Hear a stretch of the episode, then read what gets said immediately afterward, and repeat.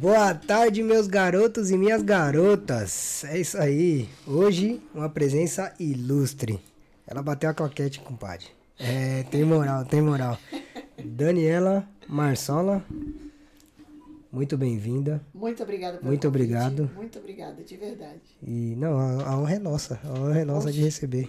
De antemão, eu quero agradecer o Dodô, que hoje não está presente por razões especiais, mas ele está nos acompanhando, vai deixar os comentários aí. E você que está nos acompanhando agora, deixo vocês as vozes de Dani Maçolla. Dani, se apresente. Quem é a Dani? Bom, primeiro, obrigado pelo convite, de verdade. É a primeira vez que eu faço isso. Eu já fiz umas entrevistas em umas rádios, mas assim, de podcast eu nunca tinha feito, não sabia nem como é que ia funcionar. Então, obrigado pela experiência, muito bom. Eu sou a Daniela, sou administradora do Brasileiras em Madrid, que é um perfil que fez 3 anos em janeiro, e é um perfil voltado principalmente para brasileiros que estão no Brasil. Eu hoje falo, acho que com 90%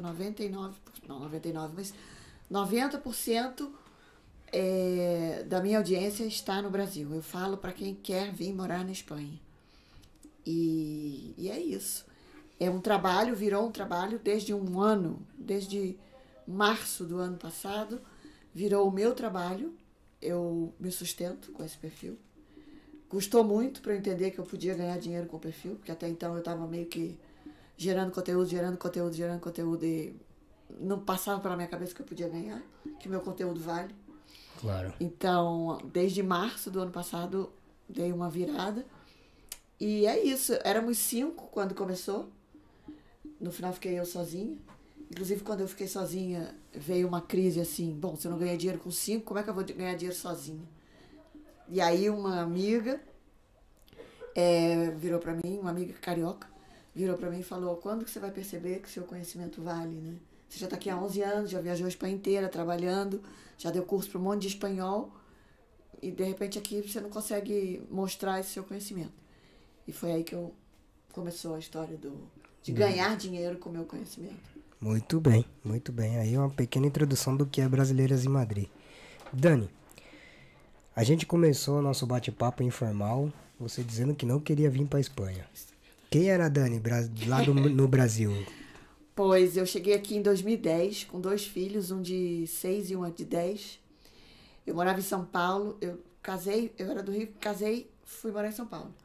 Aí eu tive os meus 2 filhos em São Paulo, e aí o Brasil tem uma coisa muito especial, que é essa coisa afetiva, né? Todo mundo, porta de escola, se você tá sozinho, porta de escola, você nunca vai ficar sozinho, porque você sempre vai ter um amigo.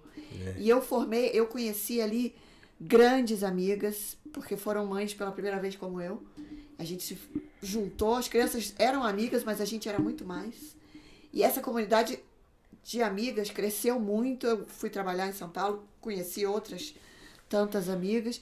Então, sair desse mundo que já está tudo muito quadrado, já está tudo muito certinho, né? A vida está muito encaminhada. O marido trabalhava em multinacional, tinha lá o salário dele, muito maior que o meu na época. Eu ali com a minha vidinha, meus filhos, levando para a escola, buscando da escola, trabalhando em casa. E eu não queria vir. Estava tudo bom, eu não queria vir. Tinha uma vida ajustada em São Paulo, a parte de... Já tinha violência, já tinha tudo isso, mas você nunca pensa que vai chegar em você, né? Claro.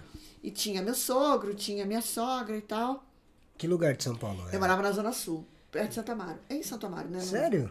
Eu sou de Santo Amaro. Pois, eu morava na Washington Luiz. Na Washington Luiz? É. Ah, quase vizinha. Meu mundo era esse. Ali, Washington Luiz, Colégio das Crianças, era esse. As pessoas achavam que eu morava longe porque eu morava na Zona Sul. Longe de quê? Isso tudo que eu faço tá aqui. É. Né? Então, é que meu sogro morava na Moca. Então, aí sim, era longe. Sim, existe uma distância entre Moca e Zona Sul, né? E Zona Sul, né? No caso, Santo Amaro. Mas Santo Amaro tem tudo. Eu não saía de Santo Amaro. Pra dizer que eu saía... eu trabalhava com festa, então...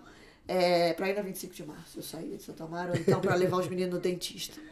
Só, né? Então, eu tinha esse mundo muito organizado, assim, sabe? Eu tinha muitas amigas... Eu sempre fui muito aglutinadora, assim, de chamar a gente para ir para casa e fazer festa e tal. Inclusive, trabalhava com festa. Então, vim para Madrid, me tirou tudo isso, né? Tipo, Eu vim porque o marido resolveu receber uma super proposta para vir trabalhar aqui, na empresa do Brasil, aqui na Espanha, na Sim. filial, de Havaianas, Bagatas, né? Vendia Havaianas aqui. Uhum. E tinha uma proposta de salário, assim, que ele ganhava por mês, tem espanhol que não ganha por ano. Então, não dava nem para recusar. Mas eu vim meio que com uma...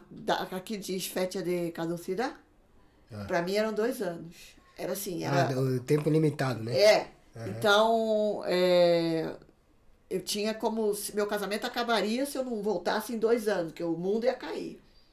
E passou 2 anos e eu não voltei. Still here. Ele ainda tá aqui. Isso. Eu tô aqui, o marido já deixou de ser marido, já voltou. E eu fiquei aqui. Eita. Com os 2 filhos. É, lá em São Paulo, você trabalhava com festa? É, eu trabalhava com festa, porque o meu 2º filho, quando nasceu, ele ficava muito doente. Tinha todas as... Sabe quando você bota a criança no berçário? Parece que as bactérias vêm para a criança, assim. Todas iam para ele. Então era um resfriado atrás do outro. E não sei se existe um código universal que quando a criança fica doente tem que ligar para a mãe. Então, era a mãe que tinha que sair do trabalho. Na época eu trabalhava com intercâmbio. A mãe que tinha que sair do trabalho para ir buscar o moleque infectado. E com isso eu acabei perdendo o meu trabalho. Porque as pessoas que trabalhavam comigo não tinham filho. E não entendiam isso de eu ter que sair para buscar moleque com febre. Sim. Enfim. E aí eu... comecei a fazer festa para os meus filhos no colégio. Cada vez que um fazia aniversário, eu levava uma puta festa, assim. Bolo, brigadeiro, cachorro-quente. E as mães dos colegas dos meus filhos Sim. começaram a me encomendar, porque elas trabalhavam fora. E as amigas dessas mães também. Começaram a encomendar. Então, eu estava começando um buffet. Ainda já tinha uma pessoa que me ajudava, que fazia parte da comida, eu fazia toda a decoração, convite e tudo. E esse negócio estava crescendo. Então, mais uma razão para eu não querer vir. Porque eu ia abrir mão de um... Eu tinha montado praticamente um buffet em casa. O espírito empreendedor bate forte aí, né? É, eu nunca gostei muito de carteira assinada, assim, sabe? Eu gosto de ainda que, eu não sei, quando eu trabalhava... Se bem que, assim, eu trabalhava com carteira assinada com intercâmbio. Teve o 11 de setembro. Foi o primeiro setor que mandou todo mundo embora. Aí eu perdi o emprego. Mas aí depois eles chamaram de volta, depois que a coisa... Então, segurança não tem lugar nenhum, na verdade. Não. Você falou do intercâmbio, eu justo saí do Brasil através do intercâmbio. Você fez aonde? Eu fui pra Irlanda fazer intercâmbio. Eu mandei muita gente para o mundo inteiro, mas Estados Unidos, eu fiz nos Estados Unidos. É. E aí quando eu voltei eu consegui esse emprego em São Paulo para trabalhar com intercâmbio. Ah, então, pois é. E aí eu saí de lá pensando em voltar para o Brasil em 6 meses. Com a doce ilusão de que ia aprender inglês em 6 meses. Quanto tempo você ficou lá? 5 anos. Opa! Ou seja, fala muito inglês. Mas quem disse que eu voltei? Você veio de lá para cá? É. Voltei, mas não, desculpa minha gente. É, não dá não. Mas aqui do outro lado do oceano a vida tá um pouquinho melhor, por enquanto. Tá meio difícil, mas tá melhor. É. Eu vou pedir desculpa de antemão, que eu tô meio assim gripado, recuperando da gripe forte que bateu esses dias. Então não me leve a mal, tá? Se eu perder um pouco a voz. Dani, e aí o buffet dando boa lá no Brasil... Como é que foi essa conversa com o ex-marido de... Assim, e os filhos de... Vamos pra Espanha, não vamos pra Espanha? Não era uma opção não ir. Tipo, não tinha como negar, com a proposta que ele ganhou, que ele recebeu, não tinha como, sabe? Era muita coisa. Tinha casa, tinha carro, seguro família, serve seguro pra todo mundo. E o salário, um puta salário. Sabe? Como é que você vai negar? Eu não ganhava o que ele ia ganhar aqui. Né? Tipo, não, eu seguro a onda. Se você disser que não vai, te mandarem embora. Não, eu não ia segurar. Eu tava começando um buffet infantil, em casa. Uhum. Então, nunca foi muita opção. A única pressão que eu tinha era falar, eu só vou ficar 2 anos. Isso estava muito claro no começo. Mas não rolou. Não foi exatamente o que aconteceu. Vou dar um alô pra galera que tá aqui no chat com a gente. Alessandra Ribeiro. Oi, Ale! Sou mega fã de vocês. Ale, faltou uns pão de mel aqui. Exatamente, mano. Ale, como tu faz um negócio desse, rapaz? Poxa, Ale, cadê a moral? O Carlos Alete também, um saludo. Carlos, muitas graças por estar com nós outros aí. Carlos aí está acompanhando, é espanhol. O Alisson Oliveira, boa noite, seu lindo. Muito obrigado outra vez aqui. Eu vou começar a comer queijo. Pode ficar com vontade. Se eu agradecer, eu vou comendo. Dodô tá lá em Bruxelas, tá acompanhando. Bate-papo maravilhoso, mandou a Aline aqui, minha morena. E o Cleiton Valente também. Aqui com a gente, o Cleiton mandou uma boa tarde aqui, valeu? E Dani, assim, qual foi a primeira impressão que você teve ao chegar aqui na Espanha? Péssima, na verdade. Porque eu cheguei em agosto. É o que eu falo sempre, né, gente? Por isso que hoje eu consigo ganhar dinheiro, porque eu consigo entender como funciona tudo. Mas eu cheguei aqui em agosto. O que acontece em agosto nesse país? Tá 40 graus e não tem ninguém. Exatamente. Aqui em agosto é 40 graus e não tem ninguém. Madrid tá vazio. E eu não fiquei nem em Madrid. A empresa que trouxe o ex-marido, eles colocaram a gente... Que foi um erro atrás do outro, né? Eles colocaram a gente num hotel em Alcobendas, na parte do polígono industrial. Em Alcobendas. Ou seja, sim. Se em Madrid não tem nada, no polígono industrial tem o quê? Menos ainda. Então foi ali que eu cheguei. E era um hotel, com esses 40 graus que você falou, era um hotel que quando todo mundo ligava o ar-condicionado, caiu o disjuntor. Você vê o nível do hotel. O cara veio, assim, meu marido veio pra ser diretor financeiro. Não era pouca sombra. Não. Assim, não tô sendo metida, mas é um fato. Né? Você traz o cara, você dá um monte de benefício e bota ele num hotel. Mequetrefe, como diz lá no Rio. Mais ou menos isso, é isso. Que 2 mais 2. É isso. Aí, então você imagina, né? Foi meio... E deu também, como era agosto, o proprietário da casa que a gente alugou, o que ele fez? Ele saiu de férias. E quando ele saiu de férias, ele não deixou a chave da casa. Não. Então, assim, teve que arrombar a porta e aí disparou o alarme. Então, vem polícia. Ou seja, foi uma série de erros, assim. Uhum. E a minha grande preocupação, a casa não tinha móvel na época. A gente foi comprando pouco a pouco no IKEA, dentro do limite do cartão. Então, um mês você compra um colchão, um prato e um garfo e uma faca para cada um. E é isso. A única coisa assim que a gente comprou mais, que era para ter um pouco de tranquilidade, foi uma televisão, porque a gente tinha trazido o Wii do Brasil, a gente comprou um Wii aqui, lembra do Wii? Jogo eletrônico. Ah, o Nintendo Wii. Isso. Uhum. A gente comprou um Wii para as crianças para ver se elas não ficavam loucas e não atormentavam demais. Então, foi a única gracinha que a gente fez, porque a gente ficou muito tempo com um colchão, um prato para cada um e um jogo de talher para cada um e um copo. Porque a gente não tinha dinheiro para montar a casa, porque como a empresa estava pagando o aluguel da casa, a gente abusou, né? A casa tinha 4 andares. Vê se eu tinha dinheiro para montar uma casa de 4 andares. Não tinha, né? Então, era uma coisa assim. E aí, começaram as aulas em setembro. O marido ia trabalhar, as crianças iam para aula e eu ficava sozinha. Eu tive tudo para ir embora. Tudo. Mas assim, tudo. Era tudo contra. Aí eu ficava sozinha. Achava que falava espanhol. Obviamente que não falava. Levava todos os tipos de fora. Eu morava em San Sebastián de los Reyes e do lado do IKEA. Então, o meu programa era passar o dia no IKEA. Eu levava os moleques na escola de manhã, voltava. Aí ficava em casa. Aí almoçava, sentadinha. A casa tinha uma escada. Eu sentadinha na escada, porque eu não tinha mesa, comendo ali sozinha. Gente, isso é cena de filme, isso. E aí, ia buscar, antes de buscar os meninos, passeava no IKEA. A distração era o IKEA. E na época, a gente estava construindo uma casa no campo, perto de Jundiaí. E como eu tinha a ideia de que a gente ia voltar, como a gente... eu pensava que eu ia voltar, quando ele começou a trabalhar, né, tinha lá o salário bem, eu comecei a comprar lençol no IKEA. Porque eu achei aquilo maravilhoso, essa tal dessa funda nórdica. Eu achava aquilo maravilhoso. Então eu comprava porque ia precisar para a casa do campo, que era grande.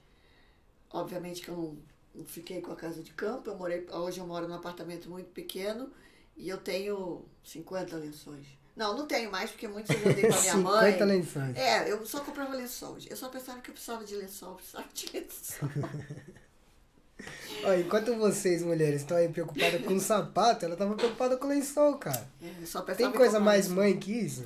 Eu só pensava em lençol por causa da casa lá de campo, que era uma casa grande, a gente tinha juntado todo o dinheiro que a gente juntou na vida inteira E começamos a construir a casa. E era grande a casa. Ah, eu comprei beliche também para casa. Para cá? Para cá. É, eu comprei o beliche aqui na IKEA, porque a gente tinha um trato com a empresa, que a empresa ia levar a gente de volta com todos os móveis que a gente comprava aqui. Então, toca de comprar beliche, porque vai usar lá na casa. Eu não tenho mais a casa. Eu também não tenho mais os beliches, porque eu moro no apartamento pequeno. Só ficou os lençóis. Os beliches, alguns eu consegui vender, outros eu acabei... É, não, acho que tudo eu vendi. Os beliches eu consegui vender. Ah, mas pelo menos entrou um flashback aí já. Então, na verdade, o meu começo foi exatamente isso. E até eu começar a botar o pé para fora de casa, e aí eu comecei a estudar espanhol. Aí eu comecei, a vida começou a andar um pouco. Porque aí eu comecei a sair. San Sebastián de los Reyes é uma maravilha. Mas se você não se esforça para sair para Madrid, você fica ali naquele mundinho, você não conhece nada. Não conhece nada, é. Então, eu, graças a Deus, achei uma escola em Madrid, na Praça de Espanha. Na verdade, como eu trabalhava com intercâmbio, eu já sabia dessa escola. Sim. E aí eu comecei a fazer aula lá. Então, isso me tirava de casa. É, aí eu comecei a abrir o horizonte e conhecer gente. Ah, pois e... Chegar em Madrid em agosto não é nada bom. Não, é um castigo, na verdade. É complicado, é complicado. É a única coisa boa de chegar em Madrid é que você não chega passando frio. Então, pra quem vem sem roupa de frio do Brasil... É, isso é verdade. É um alívio. Isso é verdade. Aí você vai se preparando aos poucos pro frio. E, Dani, as crianças que você falou, como é que tá? Porque eu sei que um tá na Itália. É. Bom, as crianças já não são mais crianças, não, né? Sabe. Porque o mais novo tem 18 agora. É. Ele chegou aqui com 6. E ela chegou com 10. E ela tá com 21. E onde eles estão agora? Porque eles ela tá na Itália. Uhum. Acabou na faculdade. E pelo programa Erasmus, sabe? Sim, sim, continua. E espirrar agora. E ele vai fazer vestibular agora, em junho. Assim, a adaptação foi mais fácil, porque era mais novo. Ela foi muito mais difícil porque já tinha mais amigas. Ai, desculpa, gente. Ela tinha mais amigas lá no Brasil. Então, para ela se desconectar do Brasil foi mais difícil. Foi mais complicado, né? É. Esse tema de escola, para lidar com o pessoal e para as crianças, que na época eram crianças, para você foi complicado muito? Assim, para eles adaptarem, você sentia muita necessidade? Eu acho que mais que eles, na verdade. Porque, como eu falei, né, eu vim de uma cultura que todo mundo é muito amigo. Quando você deixa uma criança na escola no Brasil, você deixa ele sentado na mesa, né? Você pega a criança e leva lá na mão da professora e fala, ó, hoje de noite ele teve uma febrezinha, você toma esse cuidado e não sei o quê. Aqui tu deixa o moleque numa fila e você que lute, né? Ele, no caso. Então, quando eu cheguei aqui, e eu tive que levar eles na escola, era um colégio muito grande. E tinha lá a fila do... sei lá, segundo ano, que foi pro ano primário, foi pro ano que o meu filho foi, e quinto ano, acho que foi o que a minha filha... quinto ano foi o que a minha filha foi. E o máximo que eu pude foi deixar eles nessas filas. Você sentia muito a adaptação, a dificuldade de adaptação deles? O menino é mais cara de pau, sabe? Então, acho que ele se virou melhor. Ela, como é um pouco mais tímida, ela foi mais difícil. Ela ficava muito sozinha. E eles não têm vontade de voltar pra cá? Pra cá onde? Pra cá, pra Espanha. Eles estão aqui. Não, tá na Itália. Não, ela tá terminando a faculdade dela. Ela tá pintando lixo, né? Ela tá morando na Itália. Tá, o pai sustentando. O pai sustenta. O fim de semana eu vou pro norte, outro fim de semana eu vou pro sul, o fim de semana daqui vem eu vou pra Croácia, outro eu vou pra não sei aonde. Tá bom, né? É, não tá ruim, não. Quantos idiomas você fala, Dani? 3, mas tô aprendendo francês com uma luta absurda. Português, espanhol... Inglês.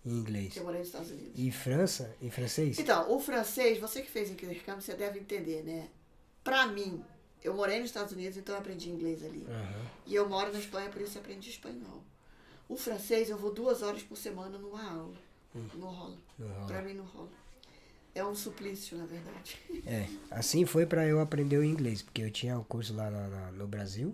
Eu falei, vamos, já que eu vou, né? Isso aí, vou fazer um curso aqui pra chegar lá falando da hora. Não rola não. Ilusão. Mal sabia pedir água quando cheguei ali. A única coisa que eu tinha certeza é que eu não tô bem, eram as palavras que eu sabia dizer. Eu não tô bem, tô com fome e onde é o banheiro. O resto eu fui aprendendo pouco a pouco. Eu, quando eu fui morar nos Estados Unidos, né, eu fui fazer intercâmbio, assim como você. Não era intercâmbio, eu fui fazer um curso e ficar lá aprendendo inglês. E o meu truque, assim, a minha intenção era não voltar mais. Eu ia conhecer ali um americano, ia casar com ele, ganhar um green card e nunca mais ia voltar. Essa era a ideia. Esse era o plano. Você vê que os meus planos tem sempre uma boa ideia, mas nunca... Você sabe que minha esposa também tinha um plano como esse. A Aline, eu vou contar essa resenha pra você, não sei se ela tá assistindo. Fui pro Brasil de férias, as fotos de jogador lá, e ela falou, ah, tem um jogador lá na Europa, pois agora que eu vou arrumar o vermelhinho. Então você joga bola? Eu falei, jogo. Lá na Europa? Eu falei, é, legal. Ele quer vir comigo? Ah, não, fez um charme. Eu falei, ó. Ela falou, não, fica aqui. Eu falei, não, ou você vai ou você fica aí, mas eu volto. Deu 3 meses, ela tava lá. Aí falava pras amigas assim, não, meu namorado é jogador. É brincadeira, gente, isso não é conversa. Foi mais ou menos assim. É isso, aí eu tinha esse truque que eu ia dar, ia casar com o americano, ganhar um brincar, nunca mais uma barata. Eu tava fazendo faculdade, a segunda faculdade, que era de turismo, então eu precisava falar inglês. Só que a minha mãe falou, não, você vai lá, faz, aprende seu inglês, você precisa, que você vai trabalhar com turismo, depois você volta. Tá, mãe, eu volto. E aí o meu truque era, caso com o americano e beijo, tchau pro Brasil. É. Conheci o marido paulista nos Estados Unidos. Um ano depois eu já estava no Brasil. É, porque você é daquele pensamento que o brasileiro tem um rebolado diferente? Ah, eu nem sei. Ele é paulista. Paulista tem rebolado? Tem. Oxe. Não, mas eu digo não só de ser paulista, mas assim, acho que nós brasileiros temos um jeito... Acho que quando você sai do Brasil, se nota muito a diferença, o trato. Foi. Porque aqui as pessoas são mais frias, mais seco, mais grosso. É direto e reto, é sem papar na língua. O brasileiro trata com mais carinho. Não, né? Não, eu tô sacaneando paulista, mas assim, é coisa de carioca com paulista. Mas, pô, foi amor à primeira vista, segunda e terceira. Foi. E eu desisti do meu plano do clicar pra casar com paulista. Foi amor à primeira vista? À vista. É, então. Não sei se foi a primeira, mas foi por aí. Foi por aí. A gente estudava na mesma escola e morava no mesmo residence. Então, tava junto muito tempo. Entendi. E... Casou com o paulista, voltou pro Brasil? Não, voltei pro Brasil. Ficamos 3 anos nessa história, ele em São Paulo e eu no Rio, ponte aérea e rodoviária. Até que eu terminei a faculdade de turismo, me formei e consegui um emprego em São Paulo, em intercâmbio. Aí mudei para São Paulo. E aí começa a história. Então, antes da gente entrar nessa parte de Espanha de novo, você fala 3 idiomas, é formada? Em 12 faculdades. Turismo e qual é a outra? Psicologia. Psicologia. Certo, vocês estão vendo aí, gente, que pra conversar com pessoas assim, desse quilate, tem que ter sangue nos olhos, porque, meu amigo, é complicado. Nada disso, mas é por isso que eu fico falando. Outro dia, eu não sei se vocês viram, mas uma pessoa me chamou de blogueirinha arrogante. Nunca tinham me chamado de blogueirinha. Primeiro que pra mim não é uma ofensa me chamar de blogueirinha. Blogueirinha pra mim é um trabalho nobre como outro qualquer. E muito mais difícil do que vários outros. Né? Exatamente, porque você tem que vender o tempo inteiro, que pra mim é muito difícil. E o arrogante, a pessoa justificou que eu era uma blogueirinha arrogante porque eu mando as pessoas estudarem. Eu fico falando, vai estudar, sabe o que é isso? Não, então vai estudar pra aprender, porque senão chega aqui e não tem emprego. É. E aí, por essa minha maneira de falar, de mandar as pessoas estudarem, porque eu realmente acredito nisso, porque se você chega aqui despreparado, a sua concorrência é muito maior. Claro, eu vi isso nos seus stories recentemente. Então, eu continuo insistindo nisso. E aí, graças a isso, eu levei uma chamada de um cara que me chamou de blogueirinha arrogante. E qual foi a resposta? Eu bloqueei. Certo, ué. Pra quê, né? Pra que responder? Mas só que a mais... seguir. Vai embora, meu amigo. Pô. Isso aí. É nada mais humilde do que bloquear, porque você não vai discutir. Exatamente. Talvez, se ele tem razão, então também pouco importa pra você e já está. Cada um segue sua vida. Ele não precisava ter me chamado, ele pode deixar de me seguir. Simplesmente. Ele poderia ter simplesmente tido essa atitude de não sigo mais, essa blogueirinha arrogante, mas eu não sigo mais. Não precisava falar. Mas, porque assim, você, por exemplo, como usuário do Instagram, quando você não gosta mais do conteúdo de uma pessoa, o que você faz? Você deixa de seguir. Você vai falar pro cara assim, ó... Eu não gosto mais do seu conteúdo, então eu vou deixar de se seguir. Ih, o que o cara tem a ver com isso? Beijo, tchau, amigo. Eu já mandei mensagem. Você faz parte do prego. Não, mas eu mandei mensagem porque assim, eu acompanho muito essas páginas de produtos e tal, principalmente produtos esportivos. E aí eu achei uma página legal, e só que quando eu comecei a mais a fundo, era lá no Brasil, e eu falei com meu irmão, vê se isso aqui, compra, vê se é legal. Não era, era meio que trefe, era tudo Paraguai. Aí eu mandei o meu irmão, faz essas propagandas de produto Paraguai não, que não fica legal, viu? Um abraço. E deixei de seguir. Pronto, então. Pronto. Mas é diferente. É diferente de você chegar... Teve um dia que eu tava falando... Às vezes eu fico, me meto a falar de política, né? E aí, um dia, eu falei assim, eu tô falando demais de política, né? Vocês não acham? Aí um monte de gente falou, não, continua. Você acaba ensinando um monte de coisa. Mas teve uma pessoa que falou assim, realmente, pessoa, perdeu o foco, vou deixar de te seguir. Por que, que você me avisa, minha amiga? Se você vai me deixar ali, eu tô... Sabe... Você sai, deixa de me seguir, como milhares de pessoas deixam de seguir vários perfis todos os dias. É. Como chega a gente nova também. Assim como a gente deixa de seguir um monte de gente. Claro. Então, ainda mais não sei o que está crescendo cada vez mais, né? Voltando aqui para a Espanha, que a gente já está, na verdade, quase não saiu. Como foi? Agora eu quero que você conte do começo como surgiu o Brasileiras em Madrid. Então, quando eu cheguei aqui, é outra coisa que eu insisto muito, né? Eu tinha na cabeça que tinha que dar certo isso aqui. Então, os meus filhos tinham que se adaptar, o marido tinha que ficar bem para trabalhar com a cabeça, ter uma cabeça tranquila, porque se tô eu enchendo o saco, os meninos enchendo o saco, ia ser um desastre. Então, a minha preocupação principalmente era que os três estivessem bem. E para isso eu entendia que se eles têm que se adaptar, porque eles tinham que se adaptar, principalmente as crianças, eu vou me adaptar. Porque os meninos não tinham contato com o brasileiro, porque estavam numa escola de espanhóis. Então, se eles não têm contato com o brasileiro, eu também não vou ter. Porque se eu quero que eles se adaptem, eu tenho que me adaptar também. E eu tinha essa cabeça. E como eu fiz intercâmbio, o meu discurso, quando você faz intercâmbio, qual é o discurso? Não vai chegar lá e juntar com o brasileiro, porque você não vai aprender nada. É assim. É mais ou menos isso mesmo. Então, eu tinha isso na minha cabeça. Eu cheguei aqui em 2010. Até 2016, eu tinha uma amiga brasileira aqui, duas. E o resto era tudo espanhol, porque eu não tinha contato com o brasileiro, porque eu queria entrar nessa cultura, nada contra, mas eu queria estar dentro disso para que houvesse uma harmonia na minha casa. Só que em 2016, minha irmã falou assim, por que você não abre um grupo? Agora que você já está aqui, está super adaptada, eu já estava trabalhando na ONG que eu trabalho agora, e abre um grupo no Facebook, você vai conhecer mais gente e tal. E eu abri o Brasileiras em Madrid no Facebook, só de mulheres. Um grupo fechado, né? Do Facebook. Sim. Isso foi em 2016. E larguei esse grupo lá. De vez em quando tem umas tretas, assim. Basta falar a palavra Bolsonaro ou a palavra Lula. Sai, assim, do interior da terra. Sai, esgoto, assim. Né? E aí começa uma brigaria, mas geralmente não acontece isso. É um grupo mais tranquilo.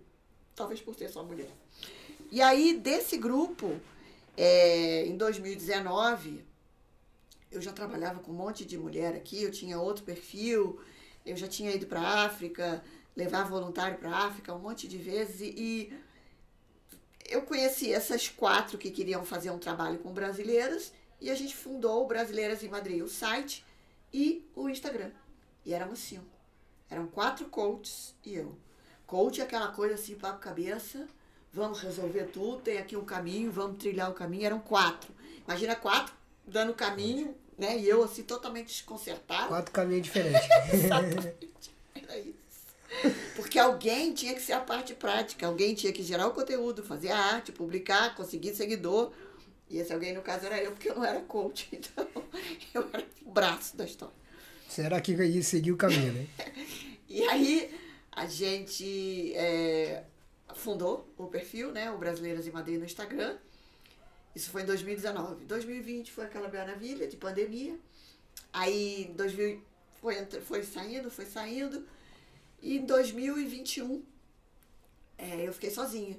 Então, esse primeiro contato em 2016 foi aí que eu comecei a ter mais contato com brasileiros e ter mais amigas. Hoje eu conheço muita gente. Depois de 6 anos, praticamente, né? Aqui na Espanha. Porque eu comecei a trabalhar como voluntária nessa ONG que eu estou até hoje, mas agora eu já não sou mais voluntária.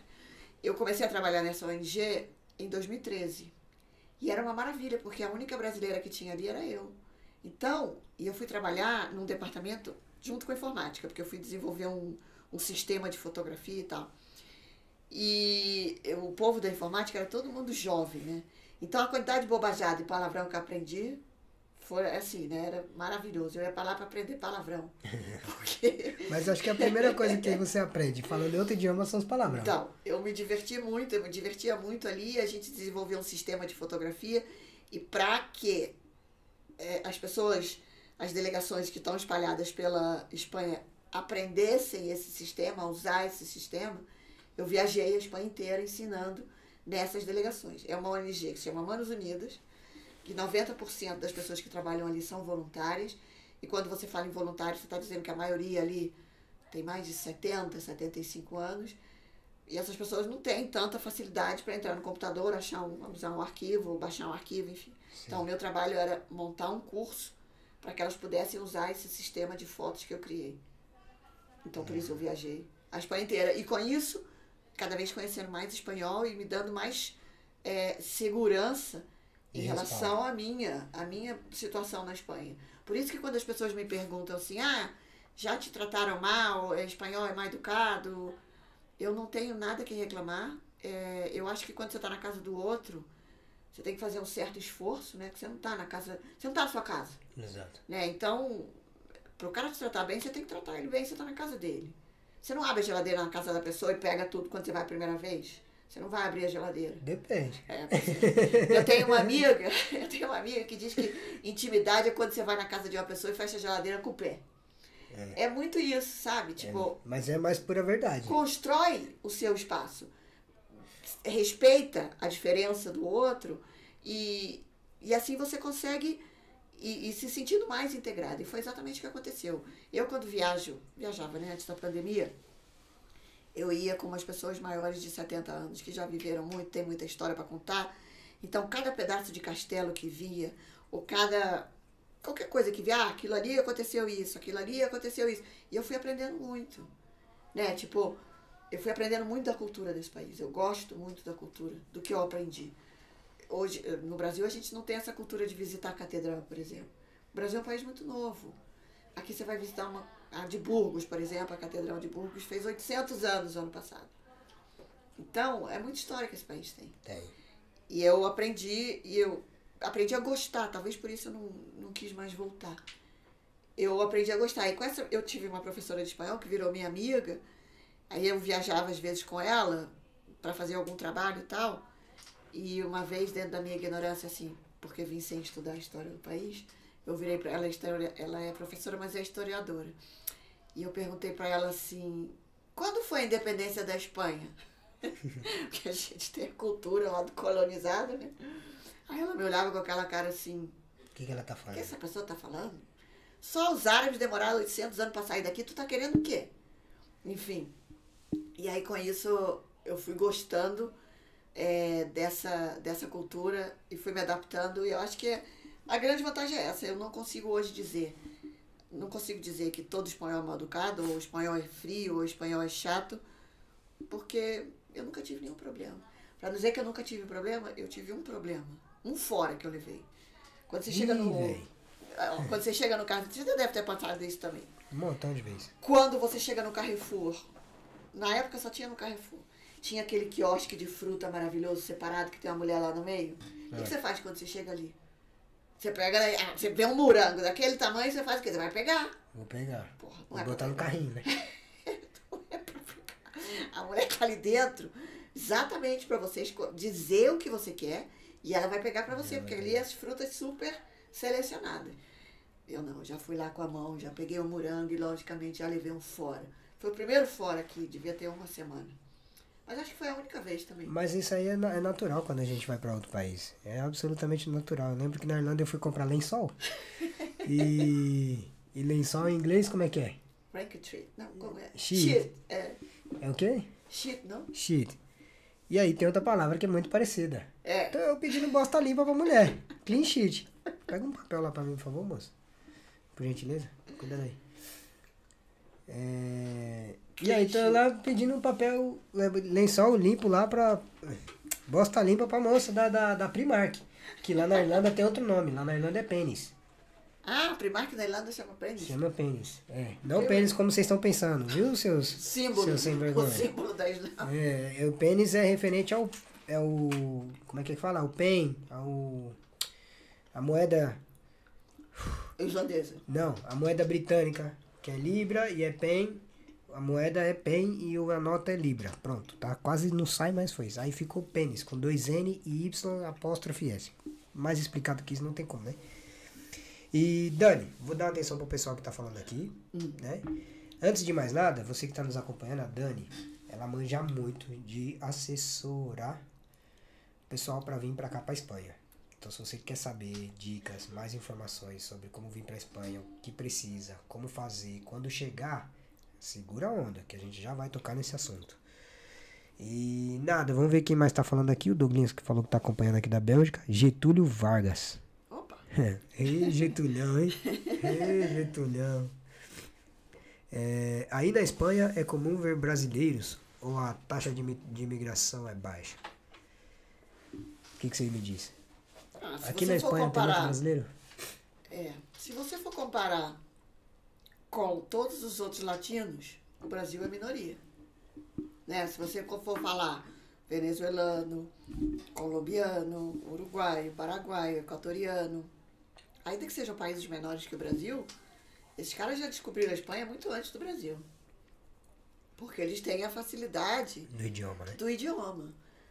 Por isso que quando eu falo venha preparado porque você está concorrendo com todo mundo que fala espanhol nativo. Uhum. Se você chega aqui e você não tem nem o espanhol, onde você vai arrumar emprego? Como você vai arrumar emprego, entendeu? Tudo bem, você vai arrumar, mas você vai arrumar bico, que gera uma certa insegurança. E se você não conseguiu tal contrato de trabalho, você vai ficar numa situação delicada. Vai. Eu sempre digo, sair do Brasil. Se você está passando aperto no Brasil, sair do Brasil para passar aperto na Espanha, passa aperto no Brasil, pelo menos você está perto de casa. Tem gente que... é mesmo?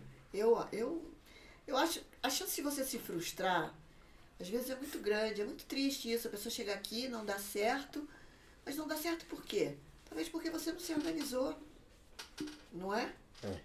E aí é você verdade. Vem e fala, não, a Espanha é uma porcaria de país. Não sei se a Espanha é uma porcaria de país. Talvez...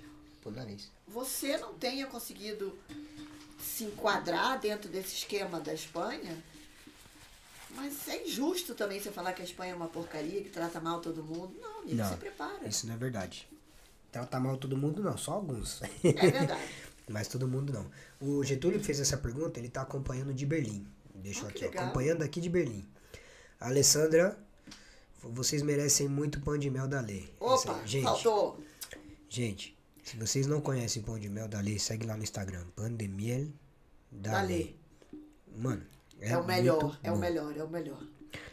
Tá a Dani aqui falando, então não preciso nem dizer. Gente, outro dia ela foi lá em casa, eu encomendei 6. 6. Graças a Deus. Graças a Deus eu dei 3 pro meu filho. Porque senão eu tinha comido os 6 no mesmo dia, assim. Ela encomendou 6, deu 3 pro filho, senão ela tinha comido os outros 6. Eu tô aprendendo a puxar o S. É, isso. É, Elaine Pinheiro. Uhul, Dan, saudações. Obrigado, Elane. Obrigado, Elane Pinheiros. Eu não tô lembrando quem é Elane. É, saudações brasileiros. Gostaria de ter a coragem que vocês têm. Merecem colher ótimos frutos. Pô, Elane, obrigado. Obrigado de verdade. Eu vou ler de novo porque não ficou claro, né? Ela mandou Uhul, Dan, saudações brasileiras. Gostaria de ter a coragem que vocês têm.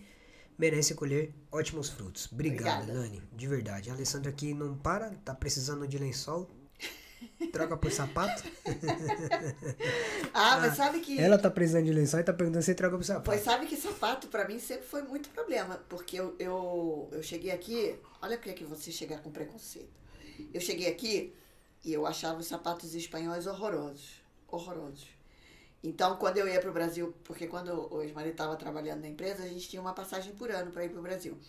Então, eu ia, no final do ano, eu quase não levava sapato, porque eu voltar, sapato. Eu ia para São Paulo tem chustoque, aquela maravilha toda. Eu era meio viciada em comprar sapato. Mas passou. A Espanha mudou isso, mudou o sapato pelo lençol. Eu vou encher o saco dela com o tema do lençol, velho. Mas não fui eu dessa vez, foi a Lê.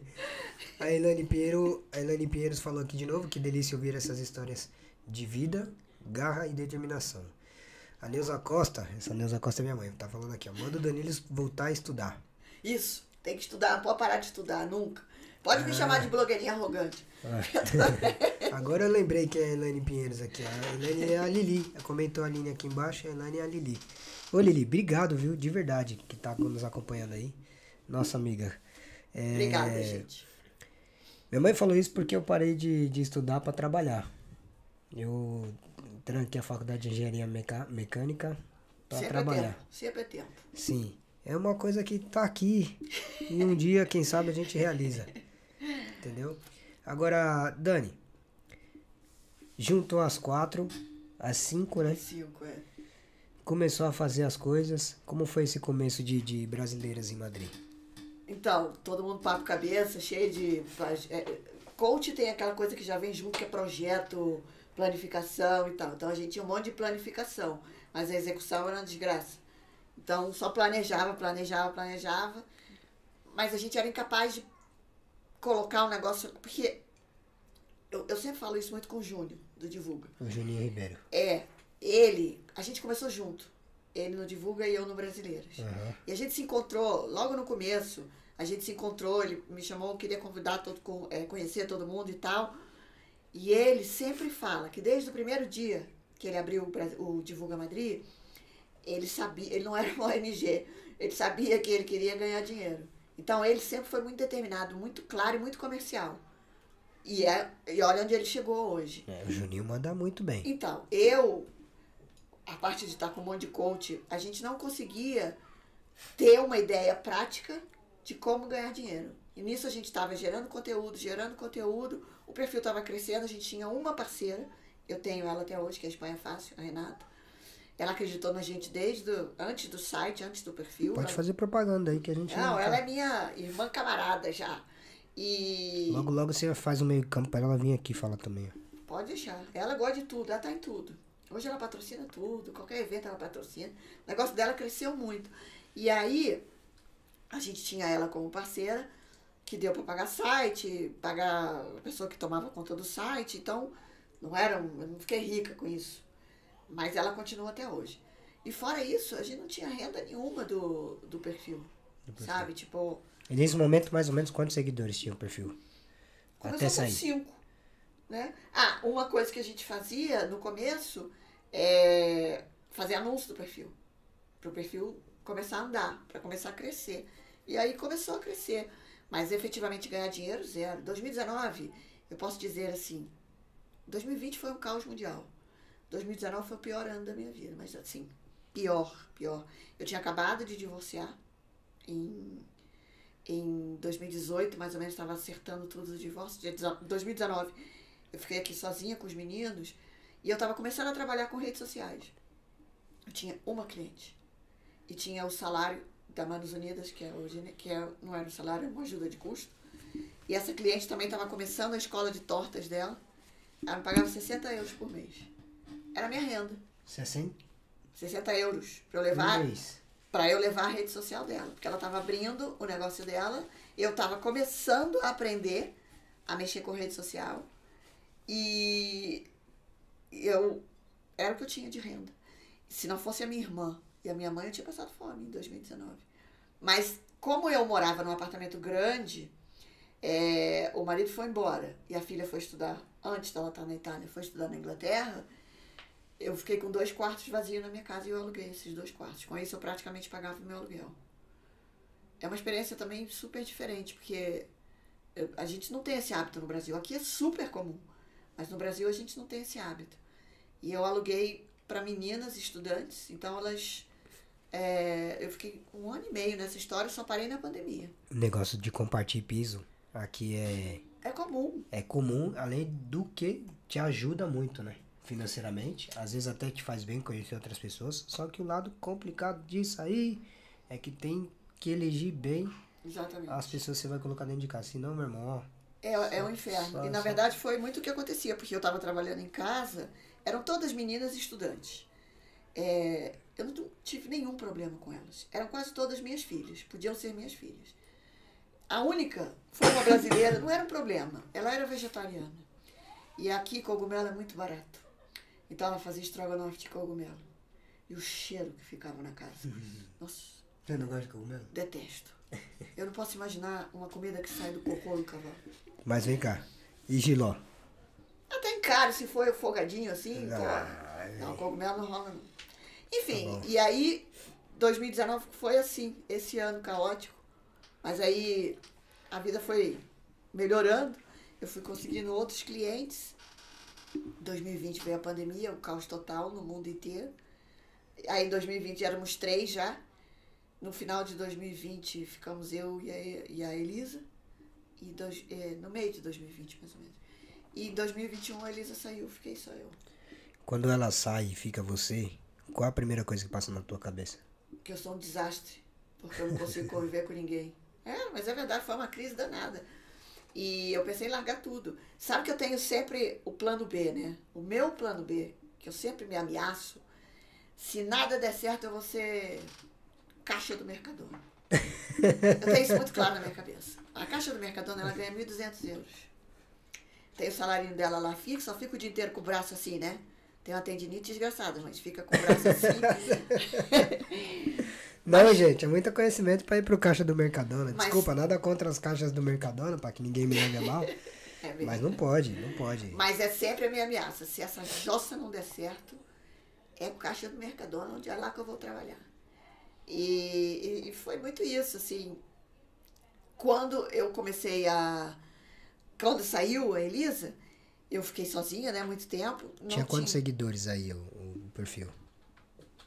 Você lembra, mais ou menos assim? Uns 20 e poucos, 1000. 1000. É. Certo, já era grande. Já era grande, mas não me dava nenhum tostão. Nenhum tostão. Pelo contrário. Mas aí não te dava porque você não sabia manejar a questão da monetização? Não, porque eu não pensava... Não, era mais grave que isso. Eu não pensava...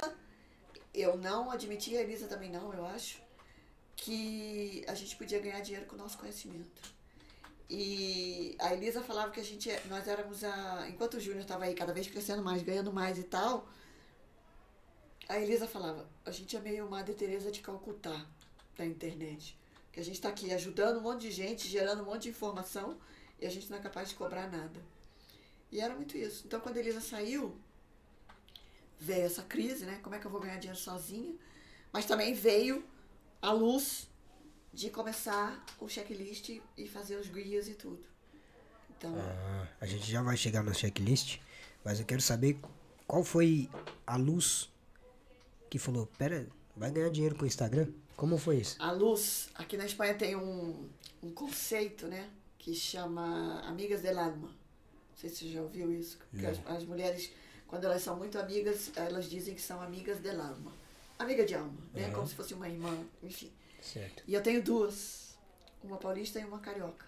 Uma paulista e uma carioca. E a carioca fez faculdade comigo de psicologia. E ela virou pra mim no meio... Ela, por coincidência, né? Coincidência, coisa de Deus. No meio dessa minha crise, que eu vou largar tudo, vou trabalhar no Mercadona, ela virou pra mim... Impossível isso, né? Desculpa, mas tem que rir, porque isso é impossível, não?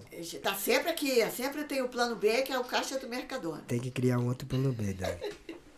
Não, mas então, eu tô... Na verdade, aquilo que eu te falei, depois a gente comenta sobre próximos passos, né? Próximos passos, essa minha amiga virou pra mim, praticamente em forma de esporro, e falou assim, quando que você vai entender que o seu conhecimento vale? Você está aí há 10 anos, ano passado eu não tinha feito 11 anos ainda. Você está aí há 10 anos, você já viajou esse país inteiro, você ensina coisa para espanhol, você é valente para chegar na frente de um monte de espanhol e ensinar alguma coisa com o seu sotaque, você lê muito, você estuda muito, você acaba sendo muito culta com tudo que você aprende e você não é capaz de... fazer esse conhecimento virar renda. E foi aí que começou.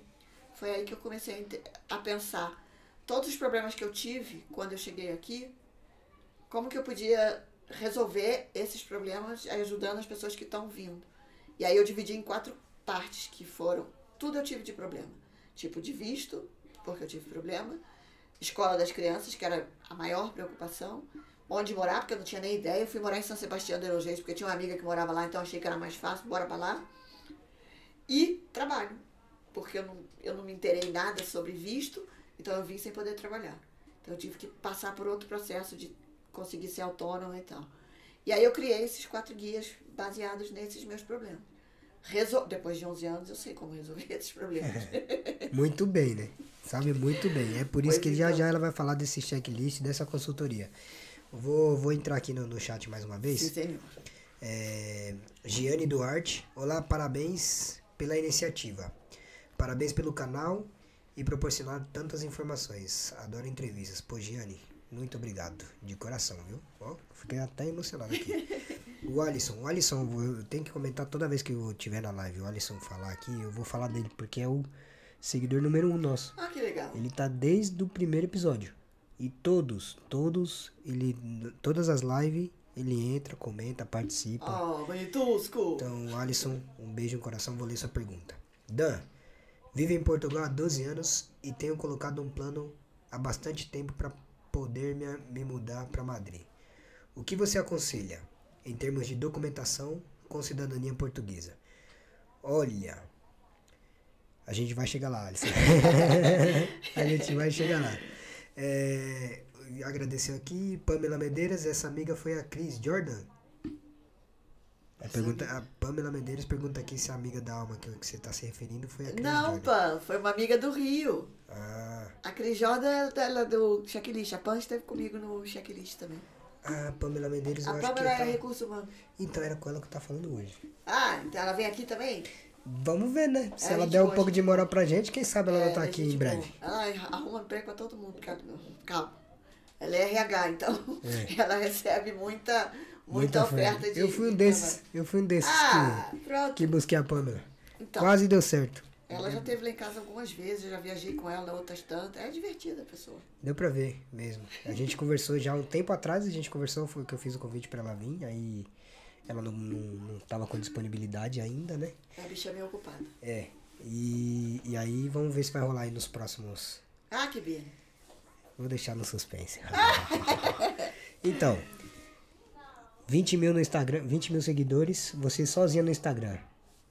Passou pela sua cabeça, como é que eu vou lidar com isso? Ah, e surgiu aquela ideia de ganhar dinheiro. Qual foi o passo a passo que você fez pra... Ah, como é que é? Assim que ganha dinheiro? Com quem que você falou? Como foi esses 3, 4 passos que você deu até começar a monetizar? Bom, a primeira coisa que eu entendi, na minha visão, porque existem milhares de perfis brasileiros aqui, né? Cada um fala para um grupo, quero ajudar essa, quero ajudar aquela, um monte de voluntária. Eu, nessa minha percepção, de abrir o Brasileiras em Madrid em 2019 até janeiro de 2021, trabalhando de graça, a gente trabalhava para brasileiros que estão aqui em Madrid. Era essa a nossa ideia. E eu entendi que essas pessoas que chegaram aqui, elas precisam de outra ajuda, elas precisam de emprego. Começar daí, né? Então, eu não estava, assim, sensibilizando ninguém nesse sentido. Primeiro porque tem muita gente já fazendo a mesma coisa, falando para brasileiro aqui, assistindo de perfil. Segundo, que eu entendo que essas pessoas, elas já chegaram, elas já passaram esse primeiro passo que é o mais difícil, que é cruzar o oceano. E aí eu decidi que eu queria falar para as pessoas que têm a vontade de vir para a Espanha e que podem ter o mesmo tipo de problema que eu. E aí eu mudei completamente. Se você for ver hoje todos os perfis de brasileiros que tem aqui, todo mundo fala para Madrid. O único que fala para o Brasil é o meu. Inclusive é bom você abordar esse assunto, porque esse é justo o nosso intuito. Fazer principalmente com quem está lá no Brasil possa criar coragem, atravessar o oceano, seja para a Espanha, França, Itália, Inglaterra, Austrália, mas incentivar essas pessoas a dar o passo. Vou perseguir um sonho.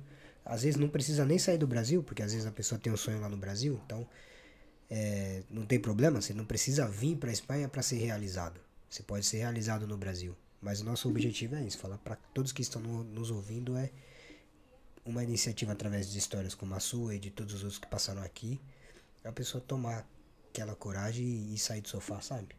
Então é bacana o que você tá falando. Quando você começa a falar pro Brasil, você sente muita diferença dos outros perfis que falam pra Espanha? É, porque assim, eu como eu falo para o Brasil, isso está muito claro na minha cabeça, que eu falo para o Brasil, eu, por exemplo, eu não fico muito mostrando o dia a dia, não, dia a dia não, entretenimento em Madrid, por exemplo, uhum. porque não alcança, não, as pessoas que estão ali não estão interessadas, né? E, então, eu tento colocar o máximo possível de informação para que essa pessoa que vai sair do sofá não saia só pela coragem, mas saia dentro de uma possibilidade razoável e racional. Com respaldo, né? Com suporte. Porque vir, é uma coisa que eu falo também, acho que é por isso que eles me chamam de arrogante. Eu falo assim, no final vão achar que eu sou arrogante mesmo. Eu falo assim, não vem pra cá e chega lá eu vejo, porque você não vai ver nada, você vai voltar. Vai dar uma merda isso aí, pai. A quantidade de gente que chega lá e vê, tenta ver e não consegue, é muito ruim, gente, é muito ruim. Porque vai acabar o seu dinheiro, você vai passar aperto. Se você ficar irregular, são 3 anos para você arrumar essa situação. Ou seja, 3 anos você vai trabalhar de bico, correndo o risco de ser... de alguém passar a perna em você, e você não tem nem como pedir justiça. Você está fazendo uma coisa errada, você está fora da lei, dentro desse sentido. Porque você não tem nem como se defender, né? Você não tem respaldo. Você vai na polícia dizer que o cara não te pagou, ele vai perguntar, cadê seu documento? Não tem, então o que você está fazendo aqui? Né? Então, eu me sinto muito responsável e eu tenho muito medo de falar para as pessoas, vem que aqui você se vira. Aliás, eu não falo isso, porque eu acho que é muita responsabilidade minha, porque a gente não sabe, na internet tem muito doido. Tem. Aí o cara vai falar, você falou que eu vi que eu vou me virar e vai atrás de mim. Vou te processar. Vai vir atrás de mim, sai fora. Na Irlanda, enquanto eu estive lá, o pessoal me perguntava, como é que é aí e tal, é fácil de se adaptar, é fácil de chegar? Eu falei, cara, de chegar é. De manter, de ficar, não. Então se você não tá com sangue nos olhos, não tem um planejamento, não vem porque vai dar ruim. Porque na Irlanda, além, pra você ir no intercâmbio, você precisa de comprovar que você tem 3 mil euros na conta. Oxi. Você vai lá na imigração. Você foi pra fazer quanto tempo? Eu fui com intercâmbio de 1 ano, que hoje já não existe mais. Hoje o intercâmbio é de no máximo 8 meses lá. As leis lá mudaram. Então você estuda 6 meses e 2 meses de férias. Antes era você estuda 6 meses e 6 meses de férias. Mas esses 6 meses de férias era pra você trabalhar. Porque o visto, quando você tira lá, você tem o permisso de trabalho. Que é limitado a 20 horas por semana. Aqui nem aqui. Entendeu? E aí, para você tirar o visto lá, você tem que comprovar 3 mil euros. Ou seja, o primeiro passo seria abrir sua conta num banco lá da Irlanda, deposita a grana, tira o extrato, tá lá na migração e mostra o extrato lá com os 3 contos na conta. Não precisa nem ser seu, que foi o meu caso. Que eu acho que deve ser da maioria, né? Não? E não precisa nem ser seu, mas você apresenta lá. No dia seguinte você pode sacar. Não, o seu visto sai na hora. Não, pois é, mas esses 3 mil aí, no dia seguinte tu tira ele da conta e devolve. No dia que você apresentou lá e eles te deram o visto, você já saca, foi o que eu fiz. A minha história é maluca, mas enfim. Então não era simples, entendeu? Não é simples vir pra cá. Só que eu sim encorajo muita gente de sair do Brasil, nem que seja pra passar 2, 3 semanas aqui, porque o ponto de vista do europeu é muito diferente de nós brasileiros. E a mente que abre, quando você chega aqui, a sua mente abre de uma maneira que, se você não sair do Brasil, você não vai ter esse ponto de vista. Entendeu? Por isso eu encorajo muito. Tem uma pergunta aqui que o Renato tá me chamando a atenção ali pra fazer, que é, eu acredito que é da Giane Duarte. Desculpa. Sobre a primeira frase. Não terminei a frase.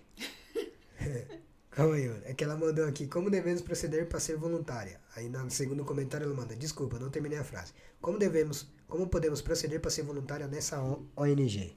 Na Manos Unidas, ela está aqui, então se supõe que ela está aqui, né? Se supõe que ela está aqui. Gente, se você estiver aqui, fala, tô aqui, na Espanha. Senão eu não ia pedir para ser voluntária da Manos Unidas. Então, nesse momento pós-pandemia, eles não estão contratando ninguém. Porque, na verdade, é assim. É uma organização que, como eu falei, né, 90% das pessoas são voluntárias. E 90% das pessoas são mais de 70 e mais de 70, muitos. E essas pessoas têm uma certa debilidade na questão da saúde. Então, com a pandemia, fechou toda a contratação de voluntários. Pode ser que isso volte a abrir. Mas tem outras, assim, qualquer, se você quer ser voluntário, a associação na esquina da sua casa, você pode ser. Você pode ser. Né? Tem Cáritas, tem Cruz Vermelha agora com essa questão da Ucrânia, tá pedindo, pelo amor de Deus, venha ser voluntário. Então tem muito lugar, assim, Cáritas é uma que é grande, como Manos Unidas. Tem muitas opções, né? É. Aqui em Madrid tem várias. E você sabe por onde buscar? Ó, você pode colocar, eu vou dar aqui uns nomes. Desculpa, gente. É, Cáritas, Cruz Vermelha, Cruz Roja. É, Cruz Roja. É, Mensajeros de la Paz. Vocês estão anotando aí, né? É, presta atenção. Depois vai dizer que eu... Não, pode anotar. Estuda. A estudar, pega o caderno. É, Mensajeros de la Paz é uma organização de um padre que chama Padre Angel. Ele deve ter seus 80 anos. Há coisa de um mês atrás, Padre Angel estava na fronteira Ucrânia-Polônia trazendo refugiado. Sabe as pessoas que não podem morrer? É esse Padre Angel. É esse Padre Angel. E ele estava lá, catando um refugiado para trazer para cá, conseguiu dinheiro, tinha uma joia que ele tinha ganhado de não sei o que, ele vendeu essa joia, com isso ele conseguiu pagar os ônibus para ir para lá e trazer um monte de gente para cá. E ele que toma conta dessa ONG, que aliás é muito boa nesse sentido de ajudar imigrantes em situação irregular. Consegue trabalho, consegue acomodação. Então, essa é uma ONG que vale muito a pena usar. Qual o nome? Pode ir. Mensajeros de la Paz. Mensajeros de la Paz, aí tá. Essa é uma. E tem outra também, que é acho que são dos jesuítas, que se chama Pueblos Unidos também. É outra. Maravilha. Então com isso já tem 4. 4. Agora, Giane e os demais que se interessam, que já anotou aí, eu sei que vocês são pessoas inteligentes, já anotou, vai buscar mais informação. Dani, perfil já com 40 mil seguidores. É um perfil grande, não é? É. Né? Aí é time de primeira divisão, já. Opa! E você pretende ficar com esse perfil? Qual é o seu plano para esse perfil? Então, na verdade, essa questão, como hoje eu ganho dinheiro com esse perfil, a minha maior fonte de renda é esse perfil, às vezes me preocupa muito, porque se uma hora para outra o Instagram decide que vai acabar, que vai mudar o formato, tira meu perfil do ar, sei lá eu, porque eu fico na rua. Eu investi muito, meu tempo e meu dinheiro nesse perfil. E então eu tenho sempre esse medo. Então eu preciso começar a pensar no meu plano B, que além do Mercadona, talvez meu plano C.